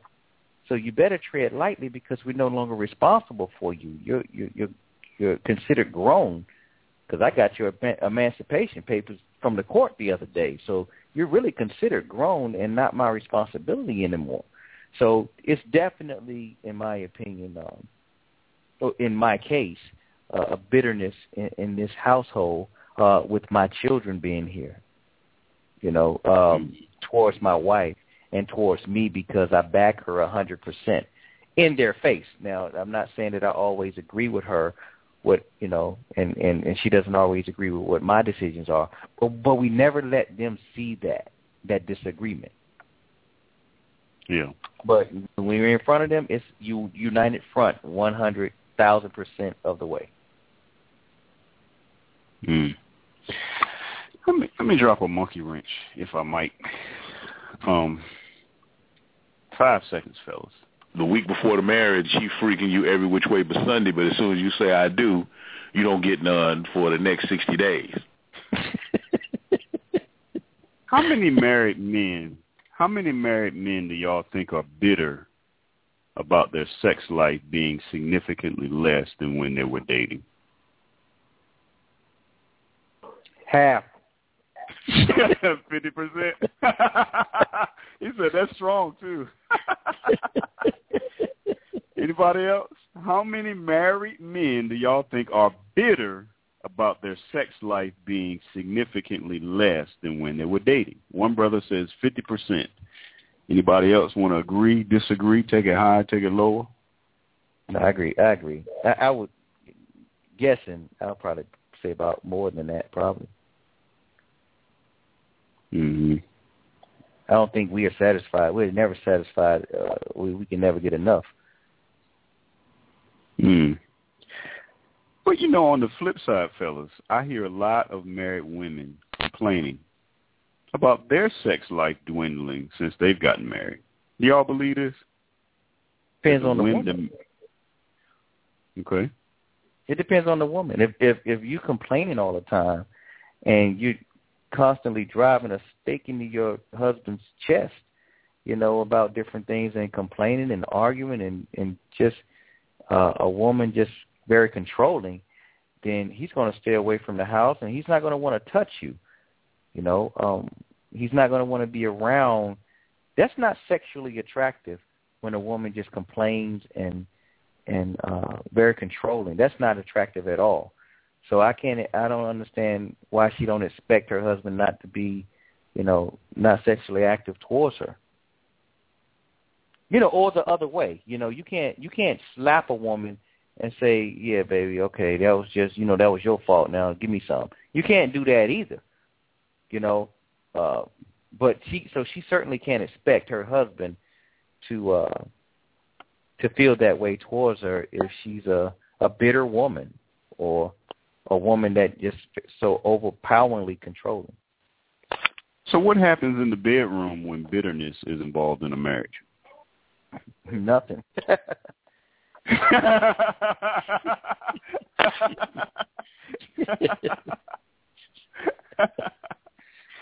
Nothing. Oh, that's good. Nothing popping. yeah, I mean, you're talking about, you know, basically a marriage that's emotionally and romantically dead. Um, and I, I gotta shout, I gotta take some time to shout out my boy Stan. Stan, you out there? Stan. Stan. Thought he was on. Might be hmm. talking on mute. Um, but it's always always a pleasure, you know, to have him on. Stan, take yourself off mute if you can. Yes, I'm here. Oh, okay. Yeah. Um, because you know my boy Stan, it's been remarked that, and several different people have remarked that you sound a little bitter. Um, what what do you have to say to your critics? Because again, you know, it, it's been several different people that said, you know, this guy sounds a little bitter. You know, you guys have heard it before, but what what do you have to say to your critics, then? I, I uh, the, the, yeah, I've the, the thing that. I have to say when it, people say you sound bitter, especially when I'm coming with honest truth about some stuff that we need to talk, relationship and things like that, it's a way that a lot of people would go to protect themselves and deviate of the subject that I, I am, because they know that I'm right of what I said, and the best way to defend that says, "Oh, you must be bitter. You must not like black women. You must not like overweight women. You must be this. You must be that." That's the easiest way to do than to look at the problem and say, "No, he's not. I have no bitterness on uh, other people. Just a lot of people can't accept honesty and bitterness. When you're talking about that subject, we a lot of people in relationship would not be bitter if they were honest with each other on the relationship. Bitterness Mm. happens when you're not honest. Bitterness happens when you let the relationship go to the point that it goes there, but you never say, "Oh, I can't believe it happened." Yes, you can. The first day that she stopped sleeping with you and you were married, you should have opened the light and say, "That ain't happening." right. The first day that she or him, she or him let herself himself go, treats you like, like a lot of women say, he treated me like crap. Yeah, he treated you like crap for 20 years, but the first night you accepted it, and 20 years later you're bitter because of that. Mm-hmm. Mm. You know, uh, things like that. Bitterness doesn't happen over time. It happened because people in our generation don't want to be honest to each other in a relationship. And if you're with a partner you can't even be honest with, the question I would ask the whole committee is, what's the point of getting married with that person? Mm-hmm. Mhm. Mm. Mhm. That's right. You wanted tonight, then. Thing. Yeah, I mean, he is. I want to ask you a question about your past. Um, was there ever a woman that did you wrong in your past, or no? Of course. Of course. Happened to anybody. I mean, there but, was- but yeah, of course. No, I, course, they- I'm talking about the one that really did you dirty. Yeah, like, there that one- was a woman that I trusted more than anything in this world, and did almost everything for her, and she did me wrong.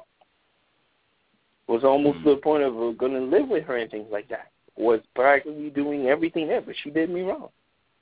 But I made a choice a long time ago that I'm not going to make another human being pay for one person's mistake. She made that choice. I'm not going to make another woman pay for that. And a lot of women and men don't have that reflex of saying you sh- I shouldn't pay, make somebody pay for the past or the choices of another human being. Mm.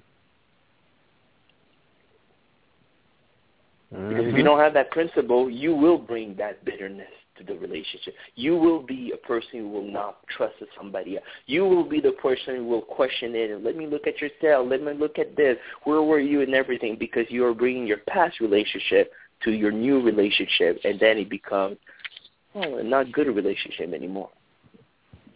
Mm-hmm. hmm So once bitterness creeps in to a marriage and the people have lost that loving feeling, does that mean the marriage is over? the only way it could come back is if they go back to the uh, the, the basic, and the basic is honesty, trust, and respect. If they want the marriage to go back to what it is, they got to be honest with each other and say, "Girl, babe, I'm going to tell you things, or your wife or your husband that you're not going to be happy to hear, but I need to tell you this so we can move on to our marriage, or else we will never move on." And the woman and the man need to sit down and have that conversation and really listen to each other and not be defensive and say, oh, you said that, so I'm going to say, really take 20, let your partner say for 10 minutes what he needs to say without being defensive and listen to that person. Mm-hmm. Really Mhm. listen because a lot of people say they're listening, but they ain't listening because you want to make sure you're listening to that partner. Ask that person, did you say that? and stop assuming things in your head. If your partner says blue and you think he said black, ask her, did you say black or did you mean blue? Mhm. That's right. yeah. Because So when what- the, and, what- and, and over time, if you do that, the businesses will come. In the beginning, it won't be easy. But if you truly, the basis that you two fell in love, you two had a communication, you did it, but over time, you let that go. over time you forgot to say you are a great person and I chose you to become my wife or my husband. But the words make up I mean, do words make that much of a difference in in a marriage? Yes. I think so. Yes. Oh, yeah. Why? Because with words you could you could put up so you could bring up somebody who, who thinks that there's no choice, there's no way to get out, and you could bring him to become an amazing person by the words that you say. If she he or she truly see that you see greatness in her when he or she doesn't see greatness in herself. You know, I, I had a I had a friend that um that his wife became overweight, but it, it was like it was he was too much I mean, he he didn't he never liked big women, and she wasn't a big woman when he first met her. And you know, of course, you know, you have kids, you know, all the all the the, the other stuff in life takes place and and has a factor in it, and not exercising that's another one, and all these other things. So you don't have time to do, you know, if you're a woman, sometimes you don't have those times to uh, get out there and get to keep yourself up. So she had gotten a little overweight, and he she asked him am I getting heavy or am I getting too fat? He did. He said, "Oh, baby, I love you the way you are." Okay. So time more time went on, and and he only said that because he, like Stan was saying, he wasn't honest with her, but he was afraid of the response that she would have gave gave him if he was honest with her. But over time, he got more and more unattracted to his wife, and then she became bigger and heavier and he always say I love you the way you are and she took it as the truth.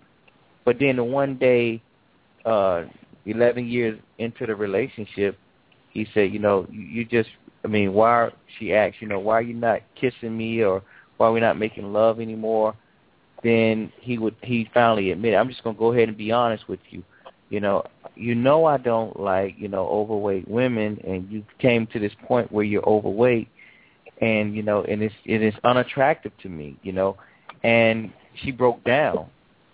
And uh and like Stan said, she she said the same thing he just said. Why weren't you honest with me? And he said, Well, you saw yourself getting overweight, I mean, I shouldn't have to say anything to you. You should be self-monitoring and say, look, look, I'm buying more, more. I'm buying. I went from the from the size three to the stretchy pants, and you know, you should have known that. you know. so, uh, so it just, it just, uh, it just to the point where. Hold on, hold on. You don't go to size three to stretchy pants, dude. That's that's key. Well, I mean, over years. I mean, over the years, you know. But um, but it, it was it was um it, it it took a toll on their marriage because he was honest with her that time.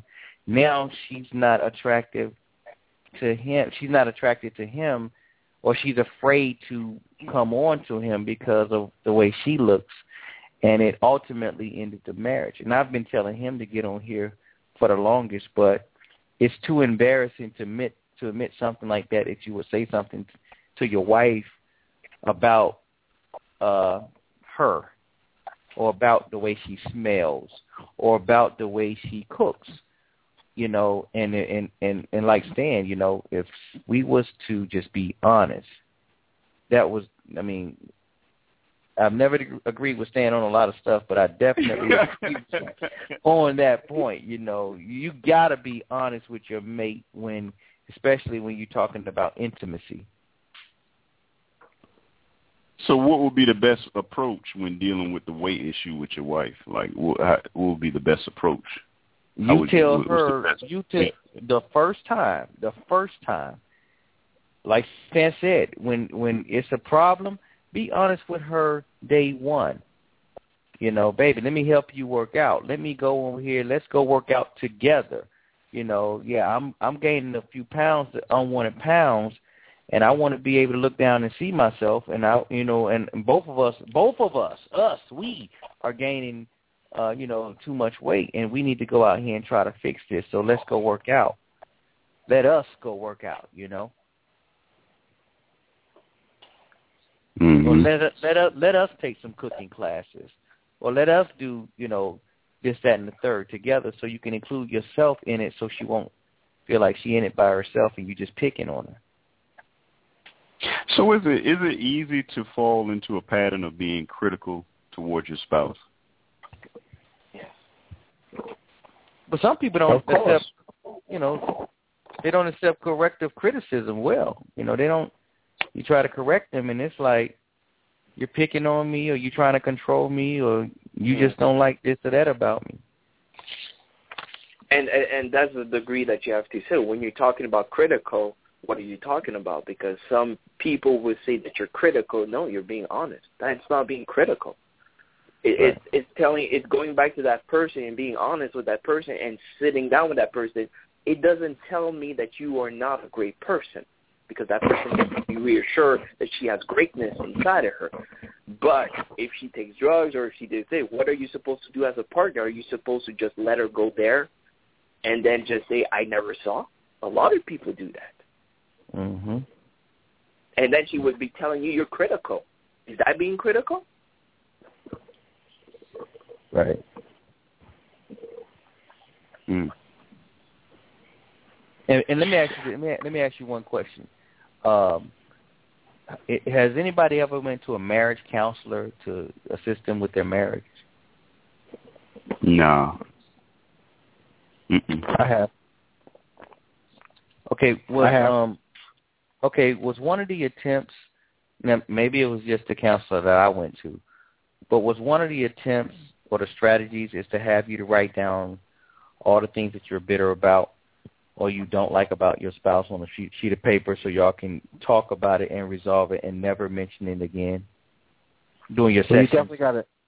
Well, yeah, yeah. We had homework assignments, and I don't remember what it is. It's been so long ago, but we had homework assignments of feelings and things to write down, things that we'd like to be changed or whatever. So yeah, there's definitely assignments that you get. Okay, well, I don't know if it had the same effect on you that it did me, but I'm going to ask you this: Did it did it cause or breed more bitterness after you found out what her responses were? It did. Mine did, because it was so much that.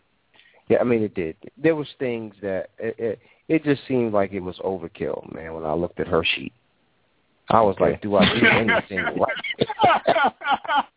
I do anything right? Am I that bad? My goodness." she was horrible, man. It was just it it was horrible, man. It was like in the in the beginning stages, man. I was like like Jack the Ripper or somebody, man. I was like, really? Even even the uh, counselor was like, man, come on. counselor was like, come on, really? And see, and I, and I asked that question because I've said on several occasions to uh, the counselors don't work. You know, it, it, it creates more problems, and that was one of the problems it created for me. You know, things that I thought that I was doing well, she just was like going in there and just smashing me over my head, and I'm like, what? I thought that was a good thing. You know, Mhm. and and it and it harbored more bitterness that I was like, because now I left there in disbelief that, you know, dang, I mean, why didn't she say anything to me long time ago? Or now I got to walk on eggshells around here. Now I can't even talk to my mother, you know, and tell my mother I love her because she thinks that I'm telling my mother I love her more than I tell her I love her. I'm like, is that really a problem for real? You know, so I'm I'm like you. That's why I, I made the statement. But I hope it's not like that in all cases, and I hope we don't start seeking counseling at the end of the marriage when it's already over, and you just say, "Let me just go." Just so I can say I tried this last straw type of thing, you know, and and and a lot of men end up at that last straw. They end up on this call, at the last straw. They end up, you know, um, talking to their pastors at the last straw, you know, and that's and that that's the straw that breaks the camel's back in most cases when you find out what your spouse is bitter about, in, in my opinion. Well, well, again, um, I just want to disagree with something that you said. the counselor is a good thing. Okay. And the reason why the counselor is a good thing because it's going to bring out stuff that you're not going to talk about in your everyday life with your wife. Just like Stan was saying, those things that you're supposed to bring up when she's gaining weight, and you tell, "Oh, honey, you look white. You, I mean, you look fine. You know, I love you regardless," and you know you're lying. Those things right. come out with a counselor. Mm. You see what I'm saying? Because they're going to ask those provoking questions. They're going to ask questions about weight, about sex, about responsibilities, about affection. They're going to bring all that stuff up and going to tell you to be honest. When, like I said, those you, you're not going to be honest within the household setting because you're afraid of hurting somebody's feelings, and you got to live with this person. Yeah. So when you when you're in a counselor's office, they bring up, I'm not saying they don't assist you in being honest with your spouse. I'm just saying when once that honesty comes out, that creates a bitterness that makes you like them even less. Because you find out how petty. Well, in my case, I'll only speak for my case. It, I found out how petty she was, or how petty the situation, or she was just doing tit for tat. But I'm like, if I did all these things, I'll be a, a, a I'll be your, you know, I'll be eating out of your hand, or, you know, what do you want, Queen Sheba or something? I mean, what do you want from me? You want me to treat you like, you know, you're up here and I'm not, I'm way down here? I mean, come on, I, I, that's lopsided to me. So it just Yeah, it just yeah, brought out. Go ahead. No, I'm just saying, but that's inf- that's useful information for you. Well, that was just ammo You for me to, to like her. That was just ammo for me to like her less. Okay, is ammo useful information? Yes. Would you Well- rather know it or not know it? I Would you would rather, rather I would blind? You know what I I'm would rather I would rather know it when I I know that she's not under the pressure to make me look worse than her in a session. I okay, think that's so, and that's okay. what I mean. So, That's what I mean by So let me ask- tat. Go ahead. so, so let me ask you a question. So let's say the the sex in your marriage has changed, and you're wondering why you ain't getting none, and your sex habit is still. I mean, your sex appetite is still the same. You still want to do it the same amount of time. You feel as though you come into bed and you bringing it, right? And she's doing it with you. Mm-hmm. You know what I mean? She's doing her part. She's doing it with you, but you're like, yeah, it's just all right, man. I don't, you know. Or sometimes she's tired, or sometimes she got a headache, and you know it ain't the way you want it. Mm-hmm. You know. But she's not saying anything to you because you're a man, and if she tells you that she's not happy with your performance, it's gonna hurt your feelings. It's gonna hurt your ego. Okay. So you go to a counselor, and that information comes out. Now, you're a better man because now that you know this, or would you rather just not know it and try to fix it? Because, Well, it if- because she's not telling you. If she's not telling you, she's not giving you any room to fix it and get better and change, make some changes. Just like Ike said, his weight became a part of his his uh, his weight became the problem in his performance in bed. So he had to lose his weight to be better in bed. I think that's what he said to us. But Yeah. had she never told him, and she was just being, oh, I'm the great wife, so I'm gonna just do whatever, he would have never known. Mm. Well, And- and- some. Go ahead. Go ahead. Go ahead. the the thing that I- I'm listening and the thing that I think we need to really concentrate is the little thing that you just said. A lot of the scare part that by being honest or by going there, a lot of people better are are more happy to keeping it in and not saying those things that need to be said. And a counselor basically is a person in the middle that tells you you have the permission to say those things now. That's right. I I feel a lot of people feel that they they don't have the permission because I'm sorry to say I've heard that from many friends. I think it goes more to women, but yeah, maybe man does the same thing. But if I take an example of a woman, a lot of her friends will basically back her up and say, "Well, no, you don't have no problem," even though they see it, but they won't even say that to her as a friend. So she expects you to have the same attitude as her friend, and she won't even tell you, "My friend told me this, so you should be having, you should be accepting whatever happened also."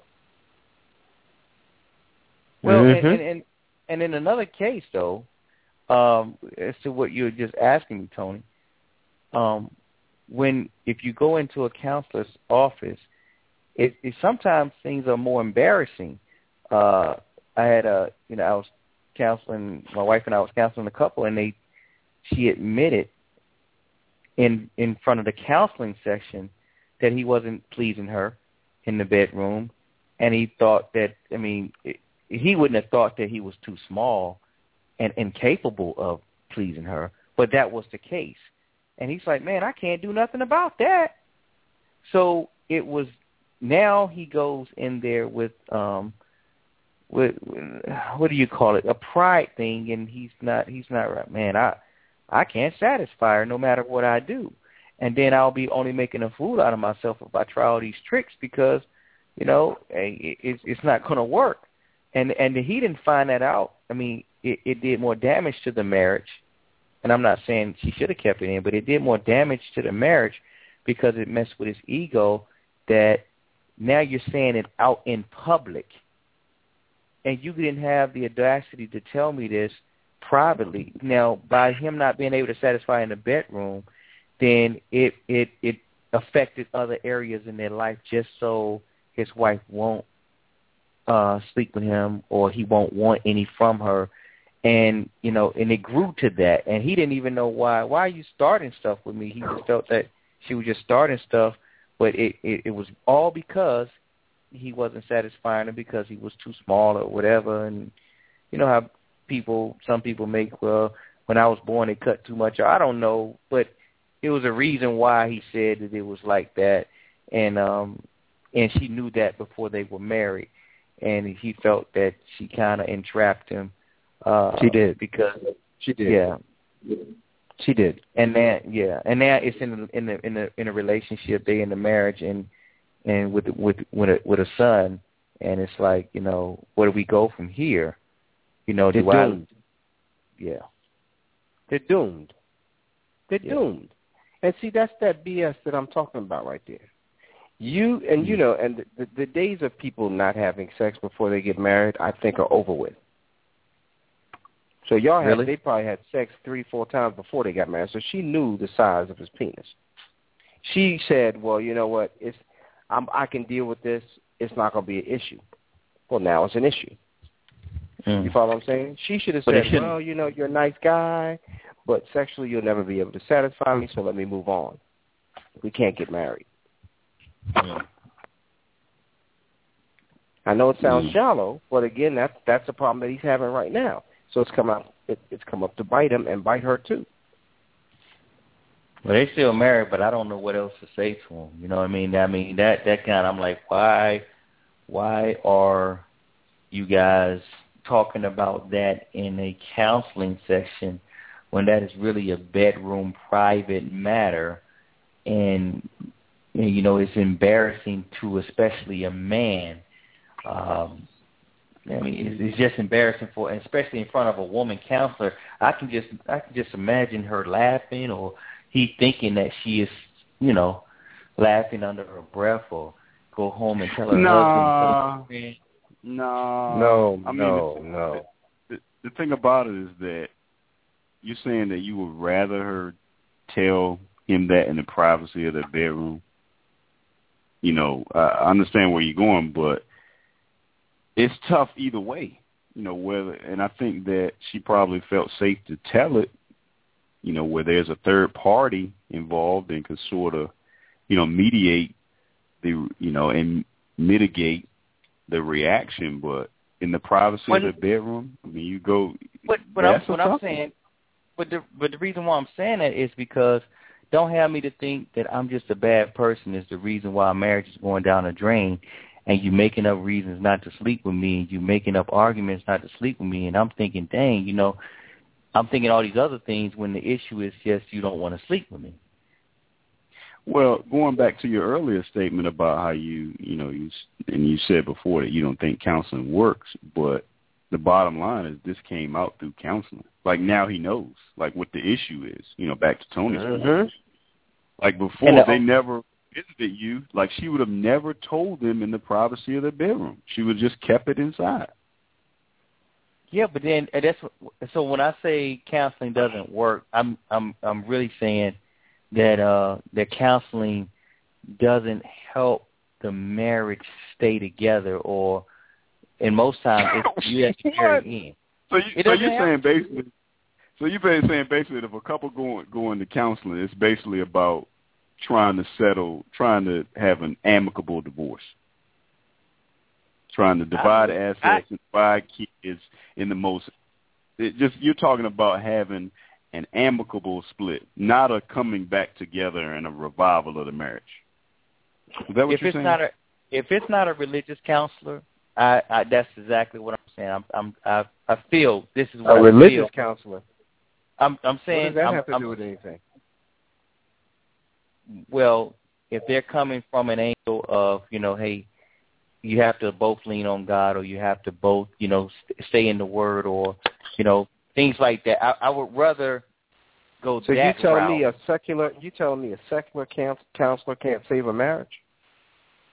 I'm telling you, when you go to a secular counselor, the advice that you that some of them get give you is secular, and it doesn't help it. It just hurts it more. Nah, in my, nah, in nah, my nah, dude, nah, hell no. Because, because a counselor, no, because, because a counselor is going to basically be the middle person that's going to say the bring back the foundation of why you got back. Why why were you two in love? And Mm. he's bringing you back the basic, which should have been, been the foundation, and the, that's what a counselor does. Counselor doesn't doesn't basically sugarcoat things, and everything brings you back the basic that basically both of you didn't have the courage to do. Okay, that's what it's Mm. supposed to do. But what I'm saying, before they get to that part, they try to get to the root. And one, and when you get to the root and you find all that stuff out out down there in the root, that you're like, man, you know what? This is why. Dot dot dot dot dot. You know, you Mhm. and then you start figuring out certain things, and then you know if it's something of a private matter like that, and something that I discussed with you before prior to marriage, and and you saw me when before we got married, and you and and now you're bringing it up 11 years later, you're bringing it up again, and you know what it was like. I mean, that this just seals the deal. I'm done, you know, and that's what comes out in counseling. And it's just like, well, let's get back to why you fell in love with. Hey, that's too late for that, man. I'm pissed off with this woman. That might not come mm-hmm. out. But all that good stuff you talking about might not come out with a religious counselor. It's gonna come out with a secular counselor though. They're gonna bring it out. You know, and you go and they go have to your to, and they have to bring it out because, or else even a, a, a religious counselor need you need to bring that out because if you act like that part is not resolved, it will come back and surface you guys.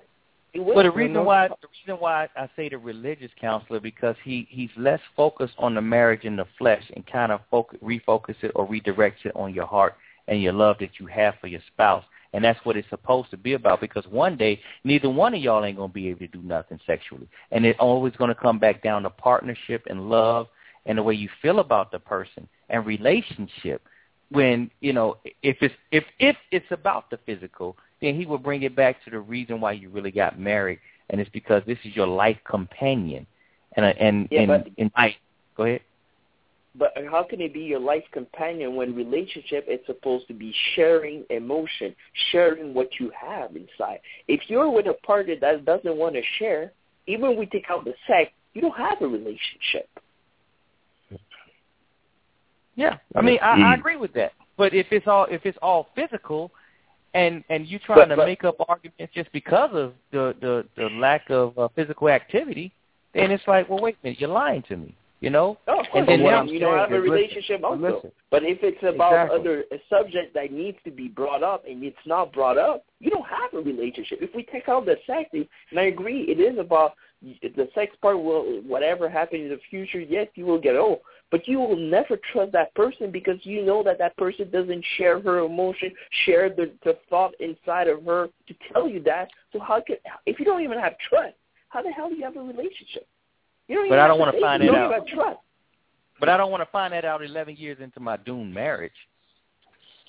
You know what I mean? Is it better not to find out that that you could trust your partner or no? No, it's just going. Or is it it just, better to hide? Well, it's be, it's better for me to find out, and and that'll just solidify the reason why I'm divorcing her. You know, at that point. Because I'm like, this guy. hey, I'm just telling you.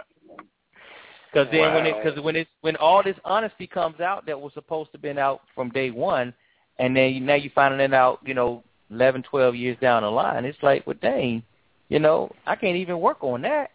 I can't even fix that, or I can't even. And all this time you've been telling me this, and I'm and I'm doing this better. I'm thinking in my mind that I'm doing this better, but now you're gonna come out and tell this late, this stranger. You feel comfortable, more comfortable telling this stranger about what I privately do for you or can't do for you, Vice telling me. I mean, I'm more understanding than that. You just, I mean, you know, No, I would like to no, you got it wrong. You got it wrong. Evidently, you're not. If they're not telling you, see, that's the thing. Right. Right. Evidently, the doors, the doors, and the lines of communication is not as open as you think it is.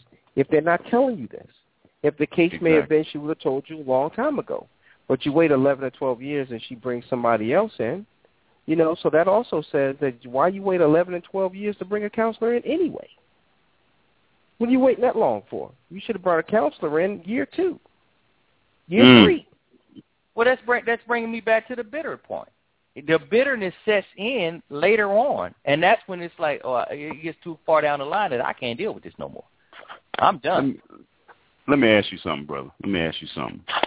Based on what you just said, do you think that bitterness is just anger with unforgiveness?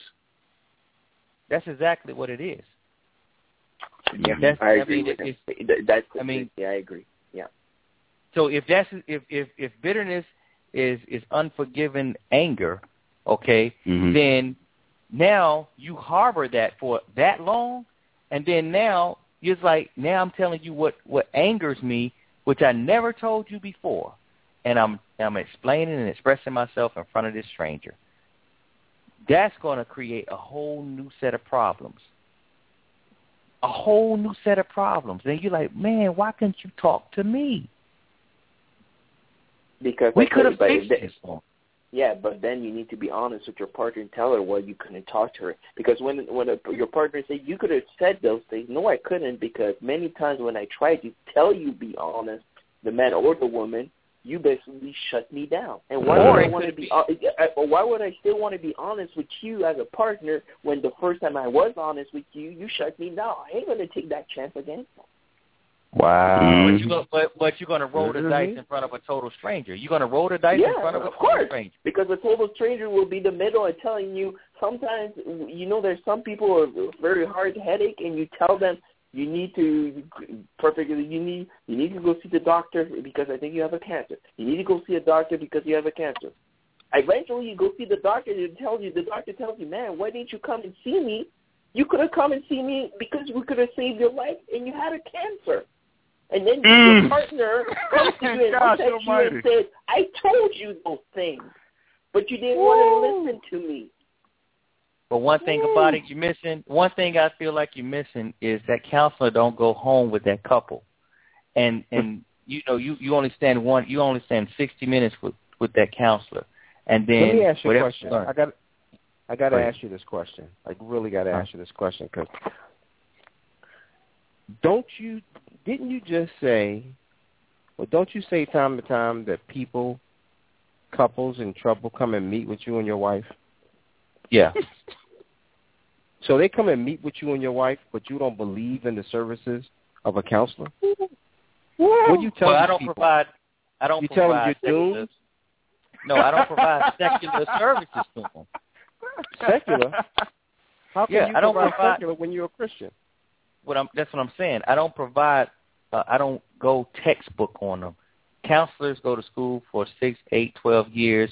They learn from books. They learn from what other people teach them about the psychology of a person or psyche of a person, and they try to go off of that, you know, and they give advice based off of that. We our advice doesn't come from that. It comes from something totally from? different. It, it comes it come from, from? the spiritual part. It comes from God. It comes from what the words say. Uh, a lot of times it's it's because of position or somebody needs to reposition themselves. So uh, a counselor wouldn't tell you that. A counselor would tell you that, hey, she's just as equal as you are. in your relationship. She is equal, you're equal, y'all both equal partners. But in the religious side, it's not that. The husband is over the wife and it's a certain order. So once that order is reestablished and once we show them that, then they can start working from there. On a secular side, it's not that way. That's not even the that's not even what they concentrate on. Okay, so what you're saying is so what you're saying is when these people come with their marriage problems to talk to you and your wife, you counsel them on your understanding of the Bible. I I counsel them on what makes sense to them, and we read what it makes together. sense to you. Well, Not no, what makes no, sense no. to them. What makes sense No, to no. you? No, no, no, that's not what I said. Whatever makes sense to them. If I show them something in the Word, like if I if I'm sitting up here, it makes sense to me. Hey, it's God. The the order of the house is God, the the the husband, the wife, and the children. And a lot of like a lot of people's like, well, I make more than him. Let's say if a woman in this, in this example, I make more money than he does. So how can he make more decisions than I do? And how come he's over me and he don't even have a job?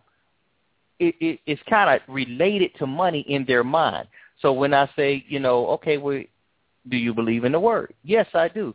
Well, read Genesis three fifteen, and you can tell me what order that you stay in from that point. And once they read it and they say, "Wow, I guess he is over me," because Genesis three fifteen says that the husband will be over the wife, and God designed this, you know, in the early stages of of life in Adam and Eve, and He set the order then. So if that makes sense to you, why are you trying to reposition yourself? Now you just read that. Now why are you trying to reposition yourself to be the head of him? So that's going to be that's Mhm. going to create a problem automatically in your relationship because you're out of position. So if it makes sense to them, if they say nope, I don't read it like that, then we got to go to something else. But if it if they read it like that and they say, well, yeah, it does say that, and I can't knock God, I can't argue against a man, so I got to go ahead and do some self-examination and, and take out some of the things. But the Negro still need a job, you know. So it, it still boils down to what they really feeling and the reason why they feel like they're in that position in the first place. In their Mm, mind, So, so, so, so here's what I'm hearing. Here's what I'm hearing. That a person that wants to be a counselor of some sort, a psychologist, whatever, marriage counselor, whatever, they don't even have to go to school anymore. They don't have to get a degree. They don't have to do any of that in that field. All they have to do is grab a Bible, learn the Bible, and then they can just go to work and just open their door and have people in there to talk to, right? Let you well, tell what. I'm saying, you know, from the way I'm telling it, I didn't sign up for this. They come, people come to us based off of what they feel that God is telling them to do. I don't ask for people to come in and, and act, you know, come to my way and hey, can you counsel me? No, I'm not. Can we? We can sit down and fellowship, but it turns into that. Now, I'm not signing up and saying, hey, I'm a counselor, I'm this, I'm that. I'm, no, I don't put no signature over my head or put no stamp in front of my name to say I'm this, that, and the third. When if God, what God told me was, uh, just like in church last Sunday, I shared with you guys, you know, earlier. You know, it came it came to me and my wife, and I'm, we didn't ask for that, and we don't charge either. so so I'm not going to put a stamp behind my name or in front of it, calling myself something that the world say you have to be a PhD in to be uh, certified in this to be able to do something to help people. No, we don't do Well, that. let, let me well let me ask Well, you. hold this. on, Let me hold on, you Rodney. this. Hold, hold on, hold on. But Okay, isn't it your ahead. responsibility at that point to tell these people, I'm not qualified to help you? I can give you the name of somebody that's qualified to help you instead of sitting there and prolonging an hour, two hours, and then because once you have them there, then your opinions or whatever it is are going to be pushed onto them or vice versa or whatever, and it could still lead them down the wrong path because it's not. You know what I'm saying? The first thing I ask them, believe it or not, have y'all went to counseling? That's the first thing I ask them. Some of them say yes, some of them say no. Well, let me let me Okay, let me get in here. Let me let me Go let me get in here, and I, I've got to I've got to ask this question. Does the Bible say anything about a bitter wife? Yes. It Where? says something about it says something about bitterness as being a sin in Ephesians four thirty one and thirty two. It says, "Let all so hold on a bitterness second. Hold on a second. Hold on a second. How did we get to that? I didn't think we were finished with what we were talking about with Darren. okay, well let's 'Cause I- finish it. I'm just confused. I I, was- mean, we we we don't have to throw I- another question in it. I want to finish because I'm just confused just a little bit, Darren. okay, what's up? So what you're saying is you're not claiming the role of a counselor, but when people come to you, you still counsel them. I'm not claiming that role as a counselor, but when they come to me, they say, "Man, that was great counseling. Oh, that was great fellowship." You can put whatever word you want to on it, but it, it, if they walk out of here at four o'clock in the morning helped, if they walk out of here four o'clock in the morning holding hands, if they walk out of here and make love to each other that night and call us and tell us about it the next morning, then you can call it whatever you call it. I call it saving a marriage. Okay, so then you contradicted yourself when you said counseling don't work. You just Again. talked about when people. Well, get listen to me. This is what I'm hearing. You so when you said if they come, they sit down and talk to you. They're not com- coming for cooking lessons. Right. They're not coming to play bingo. They're not coming to play Sony PlayStation. They're coming to talk about marriage with you and your wife. And you said if they leave and go make love, if they leave holding hands, if they leave in love again, mission accomplished, right? Yes. Okay, so if mission accomplished, then con- counseling works. Spiritual counseling, and that's I stated that, not secular secular counseling. That- that's say why I asked my question. That's why I asked You my question. No, you can't say secular counseling don't work if that's not what you do. You can't Right, say just I like said- Dan was saying, you just you can only speak for what you know. That's what I stated. I said, from my opinion, from my experiences, it does not work because they teach from a, a textbook that they learned in college that they went to school for in 12 years and say when a person goes through this, here's something in the brain that, chemi- that chemically reacts to this, that, and the third, so that makes the woman think this way, and that make no, you can't you can't help people. I don't believe from my experience. Again, from my experience, they try to. I mean, do you know my suggestion when when I told when we went to counseling and we told them that my ex-wife and my mother didn't get along, and we were going on vacation. Their suggestion to us were to take separate vacations and go to the same place, but she go to her people house and I go to my people house, and we don't spend vacation together. And that's coming from the theology, the the, the, the theology of, and she named a person, and I'm like, what? And that Come comes on, from Darren. this. That, I'm just telling you what you. happened. I hear you, but so you telling me that if I go to a spiritual counselor, every advice that they give me and right, me and my wife is going to be spot on every time. When all we hear about a lot of times is that in the church they try to dictate and tell you what to do. You can only have sex this way, and you got to do things this way, and you got to wear that clothes that way. You see what I'm saying? And another I don't thing know you what might church you went know, to because I I've never heard Listen. that. Before. I mean, you know, go ahead. Another thing you might not know, T Town and his wife were having marriage problems. And the marriage problems were the same issues that you're talking about, leave and cleave. Because he, he was he was letting his mother and his sister have have um um uh more respect than his wife. And she couldn't Mhm. take it anymore and they was almost done. They went Mhm. outside of the church who was secular counselor and helped them. A secular counselor helped them. Mm-hmm. They didn't go Okay. to the church. They didn't go to our pastor. And he'll tell you the story if you ask him. A secular counselor said, okay, this is what you have to do. You have to leave your your mother and your sister and cleave to your wife.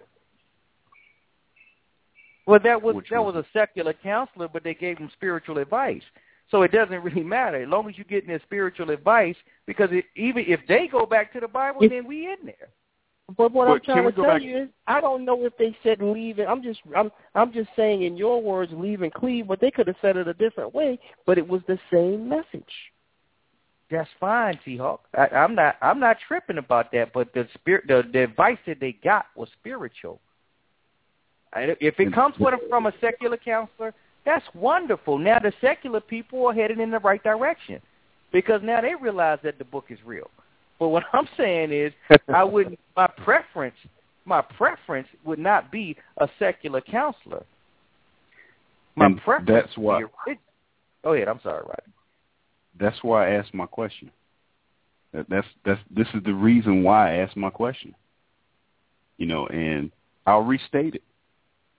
Does the Bible say anything about a bitter wife? A bitter. Uh, it says it A woman's Explain. scorned. bitterness. It explains bitterness is i- i- in in its entirety, and it sums it up in what it does if you don't get rid of it. So right, you don't but have what to I'm be a wife. asking, Go ahead.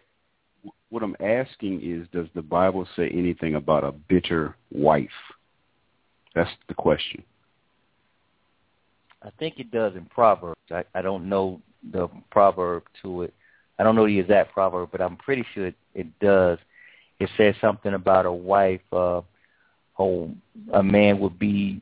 It would, a man would rather be on the corner of his house in the rain or something like that than in the house On the with a- roof. On the side. On the on the roof. roof, right on the rooftop of his house, than and then being in a house bitter with wife. a bitter wife. No, y'all in the right book, but that's not what the verse says. It's Okay, better to I'm live sorry. in a desert. Better to live in a desert than with a quarrelsome and nagging wife.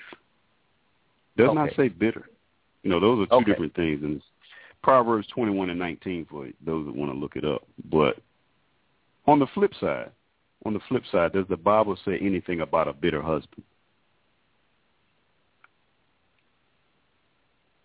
I don't, I don't, I don't, I don't remember.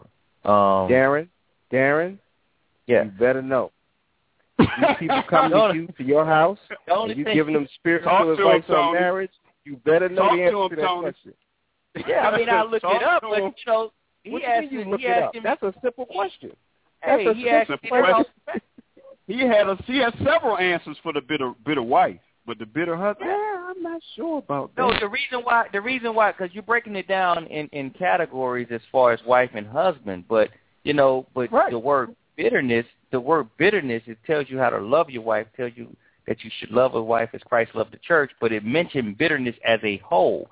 So if and and bitterness as a whole is covered, uh, it covers wife and husband in Ephesians four thirty one and thirty two. It covers that's everybody. Yeah, you, you you just made my point, brother. That's Ephesians four and thirty two is universal. It's not unique to the bitter wife, Right. which is what you stated earlier. That it's not the bitter. It's not a, a, a specific to the bitter wife, which was my question. And then on the flip side, does the Bible say anything about a bitter husband? And it's like ah, I don't know. So are you do you know or don't you know?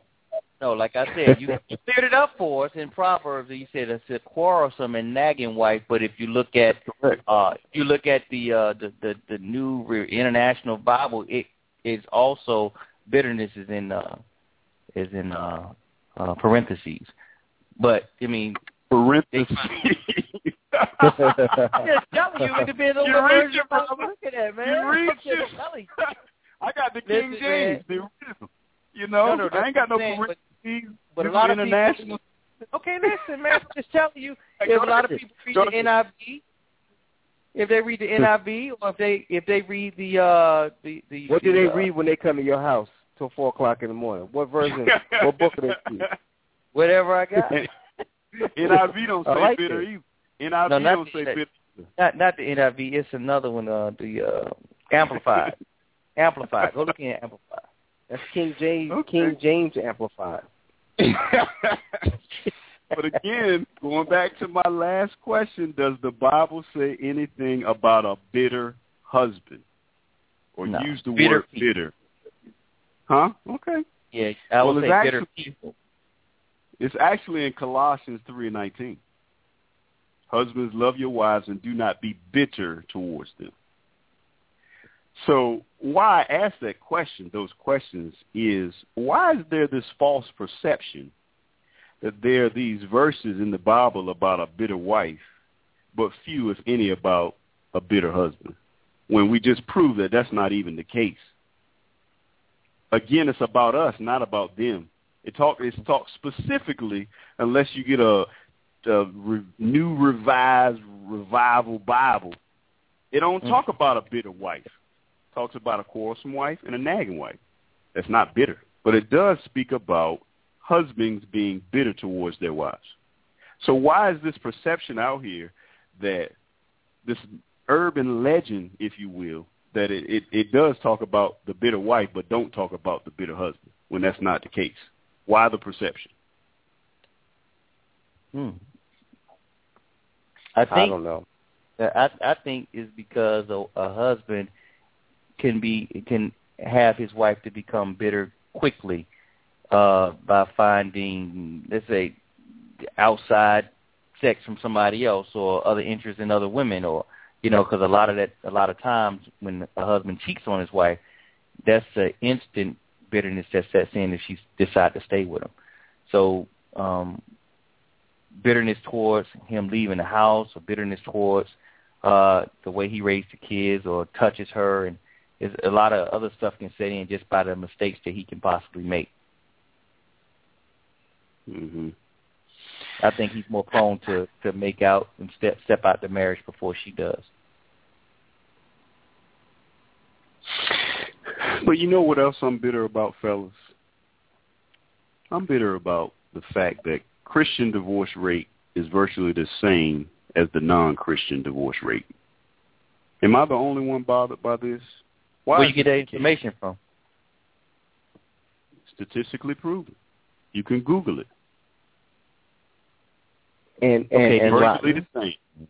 Go ahead. and, and and and so Rodney again, and you saying that to say that the non-Christian people, if they go to counselors, they're going to probably secular counselors.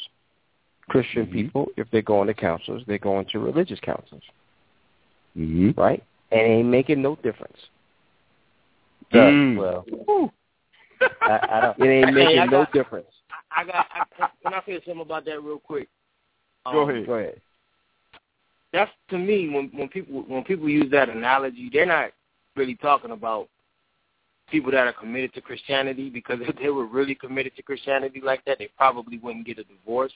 To me, that's not like saying gyms don't work because probably 75% of the people that actually go to the gym don't lose weight and don't get in shape.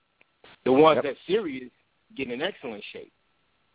Mhm. That's that's how I see that that analogy. So when they say 50% of people who claim Christianity, who say they, I mean, how serious are they about their Christianity? Mm. And another Mm. thing, an, another thing, the research that you're talking about, Rodney, the statistical data that you're going by, when they do the by the survey, secular world. huh? It's- No, no, no. We done talking about the Christian world. No. Go ahead. Go ahead. We talking about No, the, the we about the, research. The research. I okay, said so the, research was done by the secular world. Go ahead. I'm kidding. That's right. You'll get it tomorrow. I got you. I got you tonight. But but uh, that, that that research that you're looking at, the way that they survey that, and I had to research this to try to find the same answers that to the questions that Tony is asking tonight. Now they ask a person, "Are you married, divorced, distant, or that?" And they they they say, let's say they divorced, and then they ask them, "Are you Christian, atheist, uh, non-denominational, or whatever?" And they say Christian, and then they go down this list, and then they say, "Okay, here's a Christian, a divorced Christian," but it did not state where you were married when you was a Christian or were you married when you was in the world. So a lot of these people that are getting married are being thrown in the pile of Christianity because when they filled when they filled out their sheet, they stated that they were Christian and they stated that they were divorced.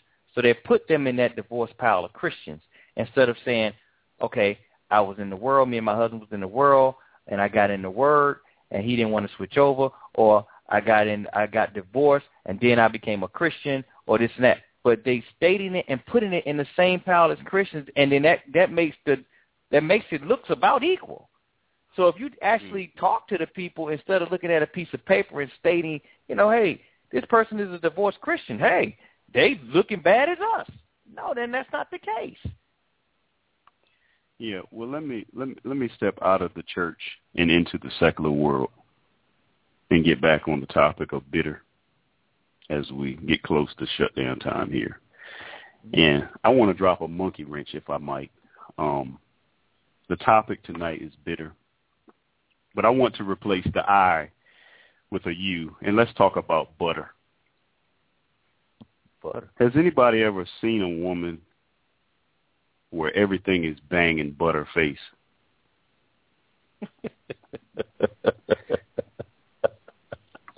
what is that? No, I'm tripping. I'm tripping. I'm tripping. Let's get serious, guys. Let's get serious, guys. I'm, um, I'm, I'm tripping. Just make sure you're still out there. You're still awake. But the topic tonight is bitter. Now let's replace the I with an E and let's talk about better. Since we all go through difficulties in life, why do trials oftentimes make people bitter instead of better? A lack of wisdom. Explain, fellow. I think typically people um oftentimes are just not wise enough to understand what the experience is, is supposed to produce. Mm-hmm. So there's So- no, so- there's no growth in it. So do you think our our greatest growth comes through times of pain and adversity? Um, possibly that, but but not, less extreme, just experiences. Period.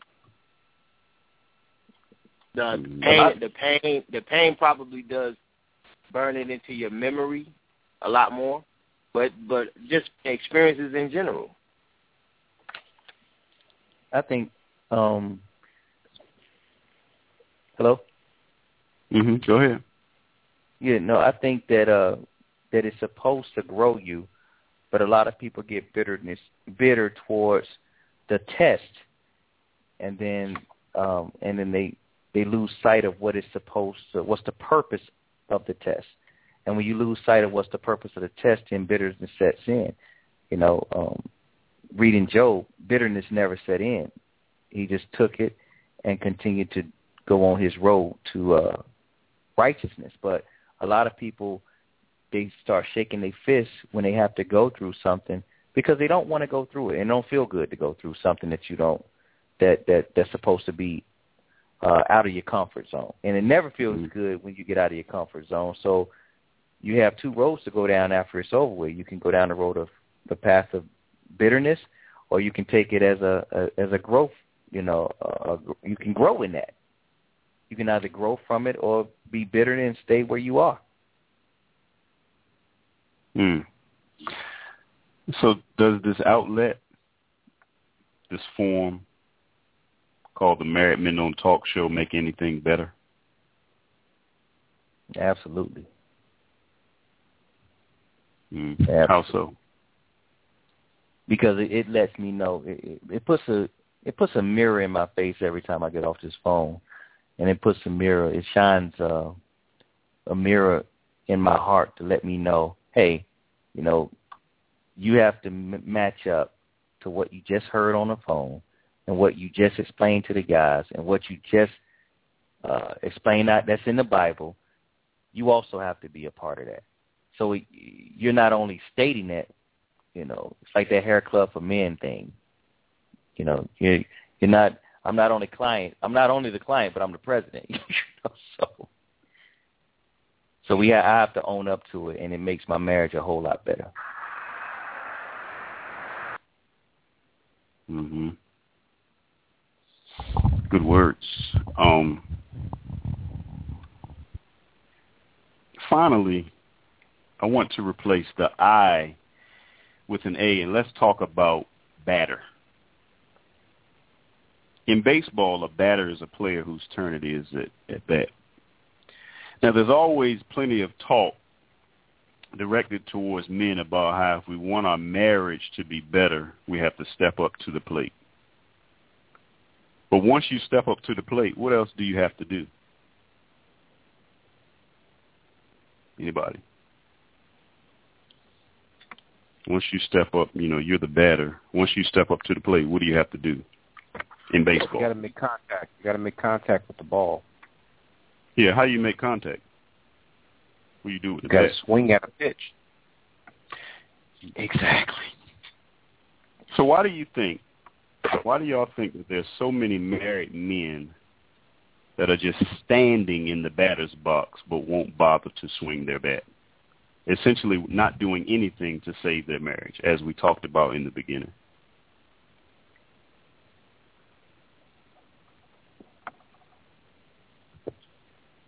They're they're in the game, but they're not sure what sport they're playing.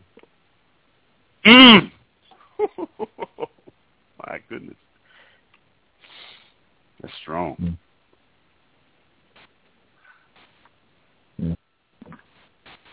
So should they swing at every pitch? No. Mm. What is what is a Yes. pitch? Well, you can have a pitch from a beautiful woman that's not your wife, as an example. But I mean, the brother was right. We shouldn't swing at every pitch because every pitch ain't in the strike zone. You could have a situation where it's not beneficial for you to voice your opinion, and sometimes you just have to listen. That could be a pitch that you'd say, well, you know, I'm going to let that one go by. Leave it alone. Mhm. But doesn't that produce bitterness? I, I think sometimes we have the right to pick and choose our battles, especially in marriage. We don't have to address every single one of them. We can be like, okay, you got that. Those uh those are some powerful words there. I mean, you guys are uh, pretty much right on. Uh, but I, I got something for you to uh, consider myself. Nigger, nigger, nigger, nigger, nigger, nigger, nigger,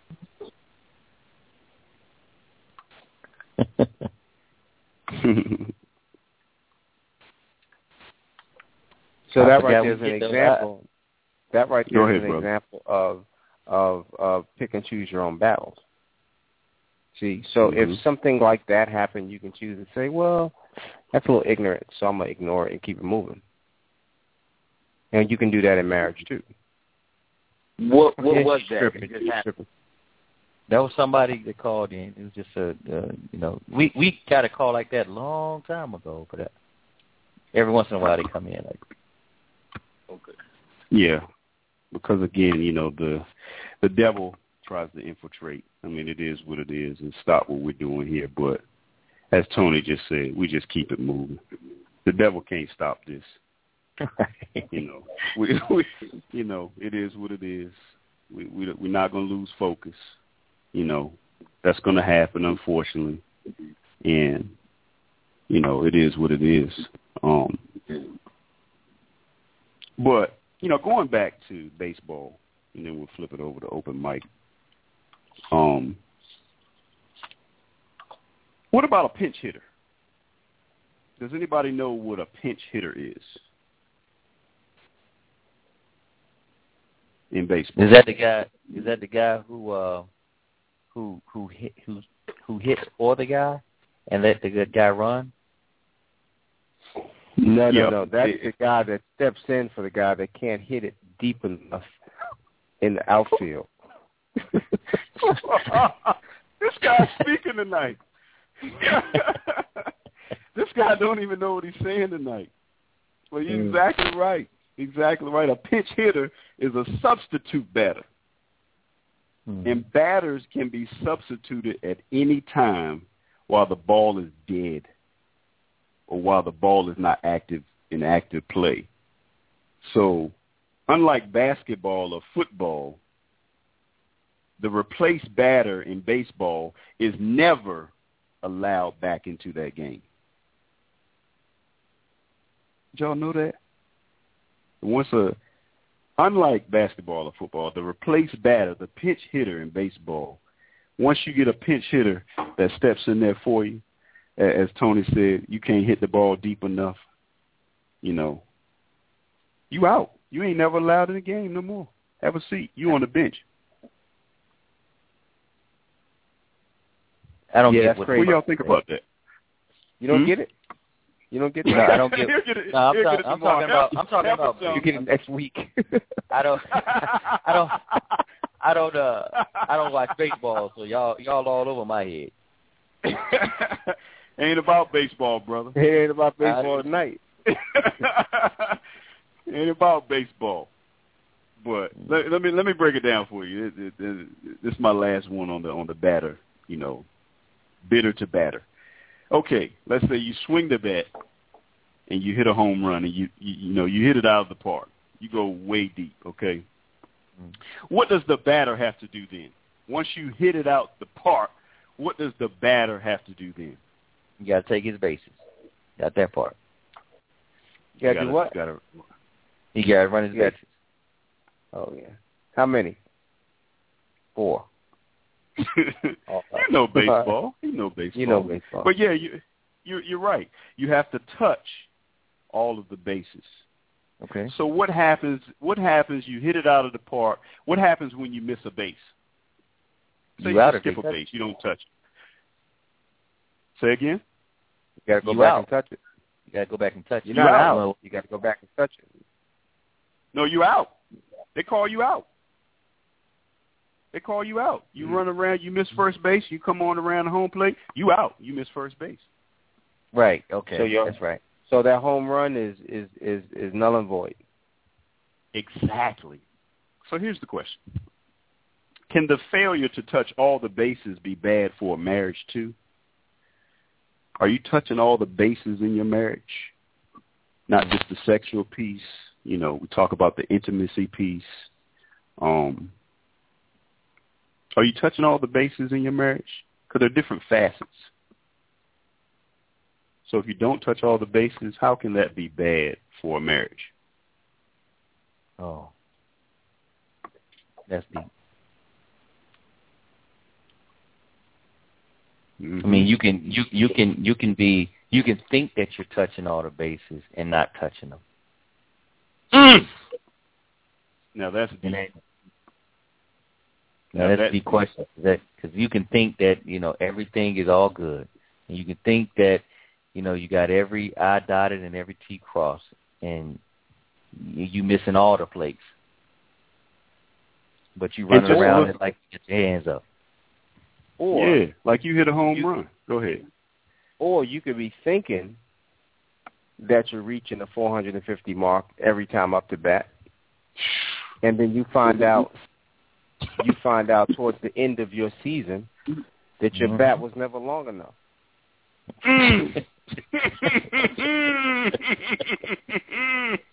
When you have to sit down with the committee, when you have to sit down with the committee, and they're like, "No, you were never reaching 450. You just Mm. couldn't see that Mm. far." My goodness. I'm I'm understanding you now. I, I'm I'm on the page. I'm just, That's heavy. That's heavy. Hey, Final question. I got a Go ahead. before Go ahead. before you get your final question, I wanted to slip a question in there for you. Um, Go ahead. is, is it ever a good thing in your in your in you guys' opinion in marriage to strategically for a, a particular purpose that may benefit the whole union, the whole group, to maybe miss a miss a plate, miss a base, or intentionally, or, or take on something that may cause you to have to maybe miss a base because it's for the betterment, the long term betterment of the of the union. Yes. you know we, yeah, yeah. Yes, I think it is. I think there are times when, yeah. I I don't. I disagree with that. Well, I, I think You want me to give you an example? Okay. Go ahead. I'll give an example.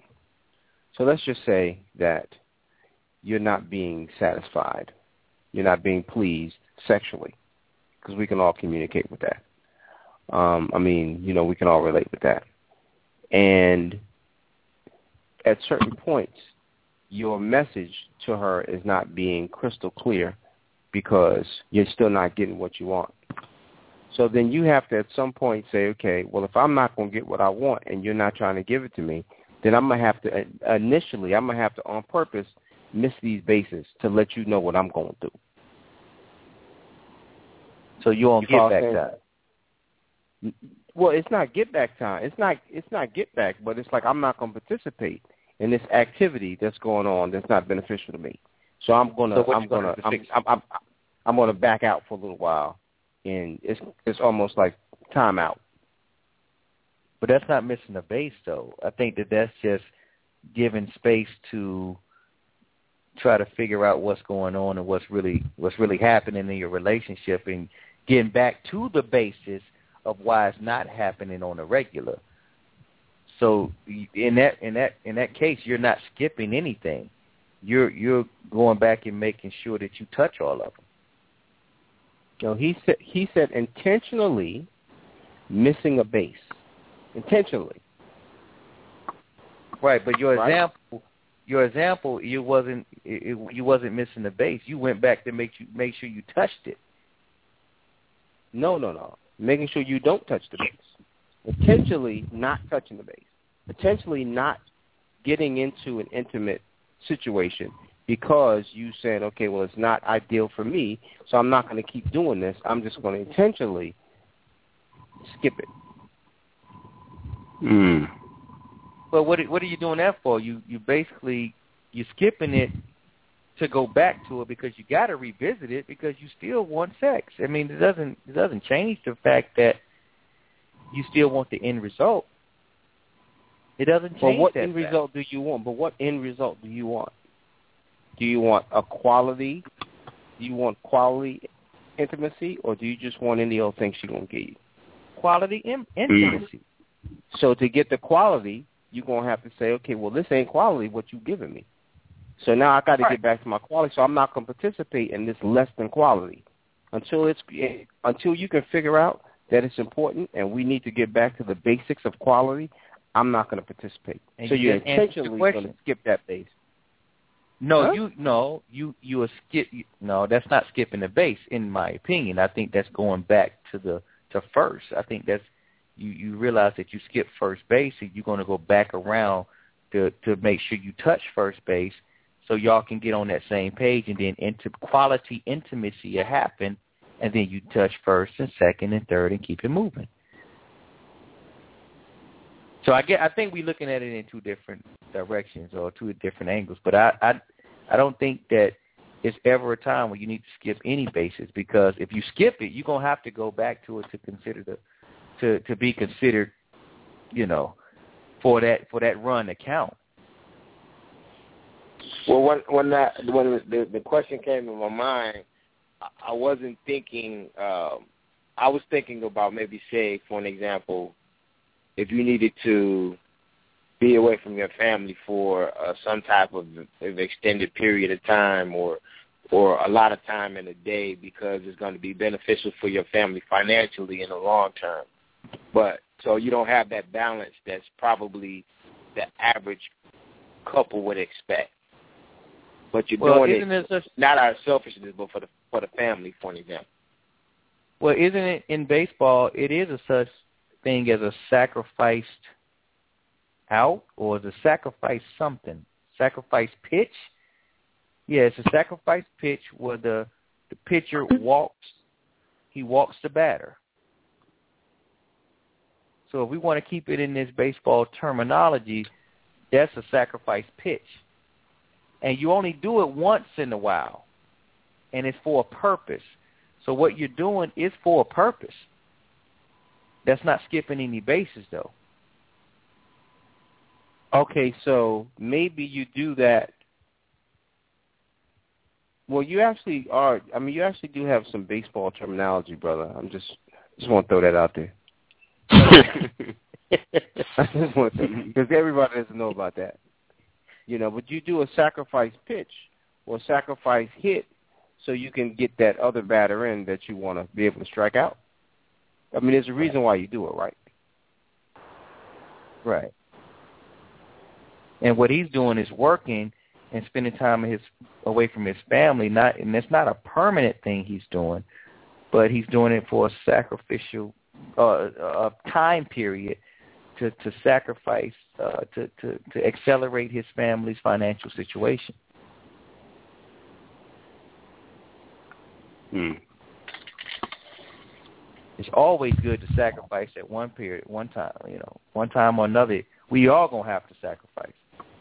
We're sacrificing right now. It's twelve midnight, and most of us got to go to work tomorrow. yeah, we do. Um, final question, fellas. Can bitterness actually make a marriage stronger? Can bitterness actually make a marriage stronger? Definitely. Really? Talk to him. You gotta, you gotta Talk explain to that him. one, bro. you gotta Talk explain to that him one. quickly. For a person with with a, a philosophy on life like me, meaning that I'm tied to my wife no matter what, to me we're just getting a lot of the potential, the possible feelings and emotions out of the way because ultimately we're going to have to resolve them because we're not going nowhere. And I'm not going to be in marriage angry for 20 years. So to me, it's just we're visiting emotions and we're, we're mastering them and just getting them out of the way. Mm. I have no problem with with a a problem marriage because I think that's just that that it's just getting it out of the way. But that's not bitterness. That's just voicing or communicating your your problem to your spouse, right? Well, no, it could, it could be bitterness. It could be it could be any number of things that cause problems in marriage. So when your wife is bitter about the same old thing and she keep bringing the same old thing to your attention about your your past, for instance, Mm-hmm. it, do you want to hear that every week or every day? I don't want to Is hear that that. helping? ever, I don't want to hear that ever in my life. But in the long term, it's going to help us get past it. In my opinion. Mm. Oh, okay. Because Because I, gonna get I tired of it, and hopefully, you know, stop. hopefully, but if it doesn't, it's not going to help you. I think that it harbors. I, I I think that it harbors. I mean, it, I think that it transfer and, and take root in the other person to be more bitter towards the person who's being bitter. That that that that's but my philosophy on my philosophy on life is there has to be at least one rock in in Mhm. the scenario. And if you have at least one rock, then then the bitterness won't feed in on on each other back and forth. Oh, okay. Yeah. That makes sense. Mhm. Yeah, and bitterness can destroy your marriage if it's not attacked at the core. But as soon as you begin to notice bitterness creeping in, fellas, try to fix it. It's your choice. Don't let your love story turn into a horror story. Make your bitter better.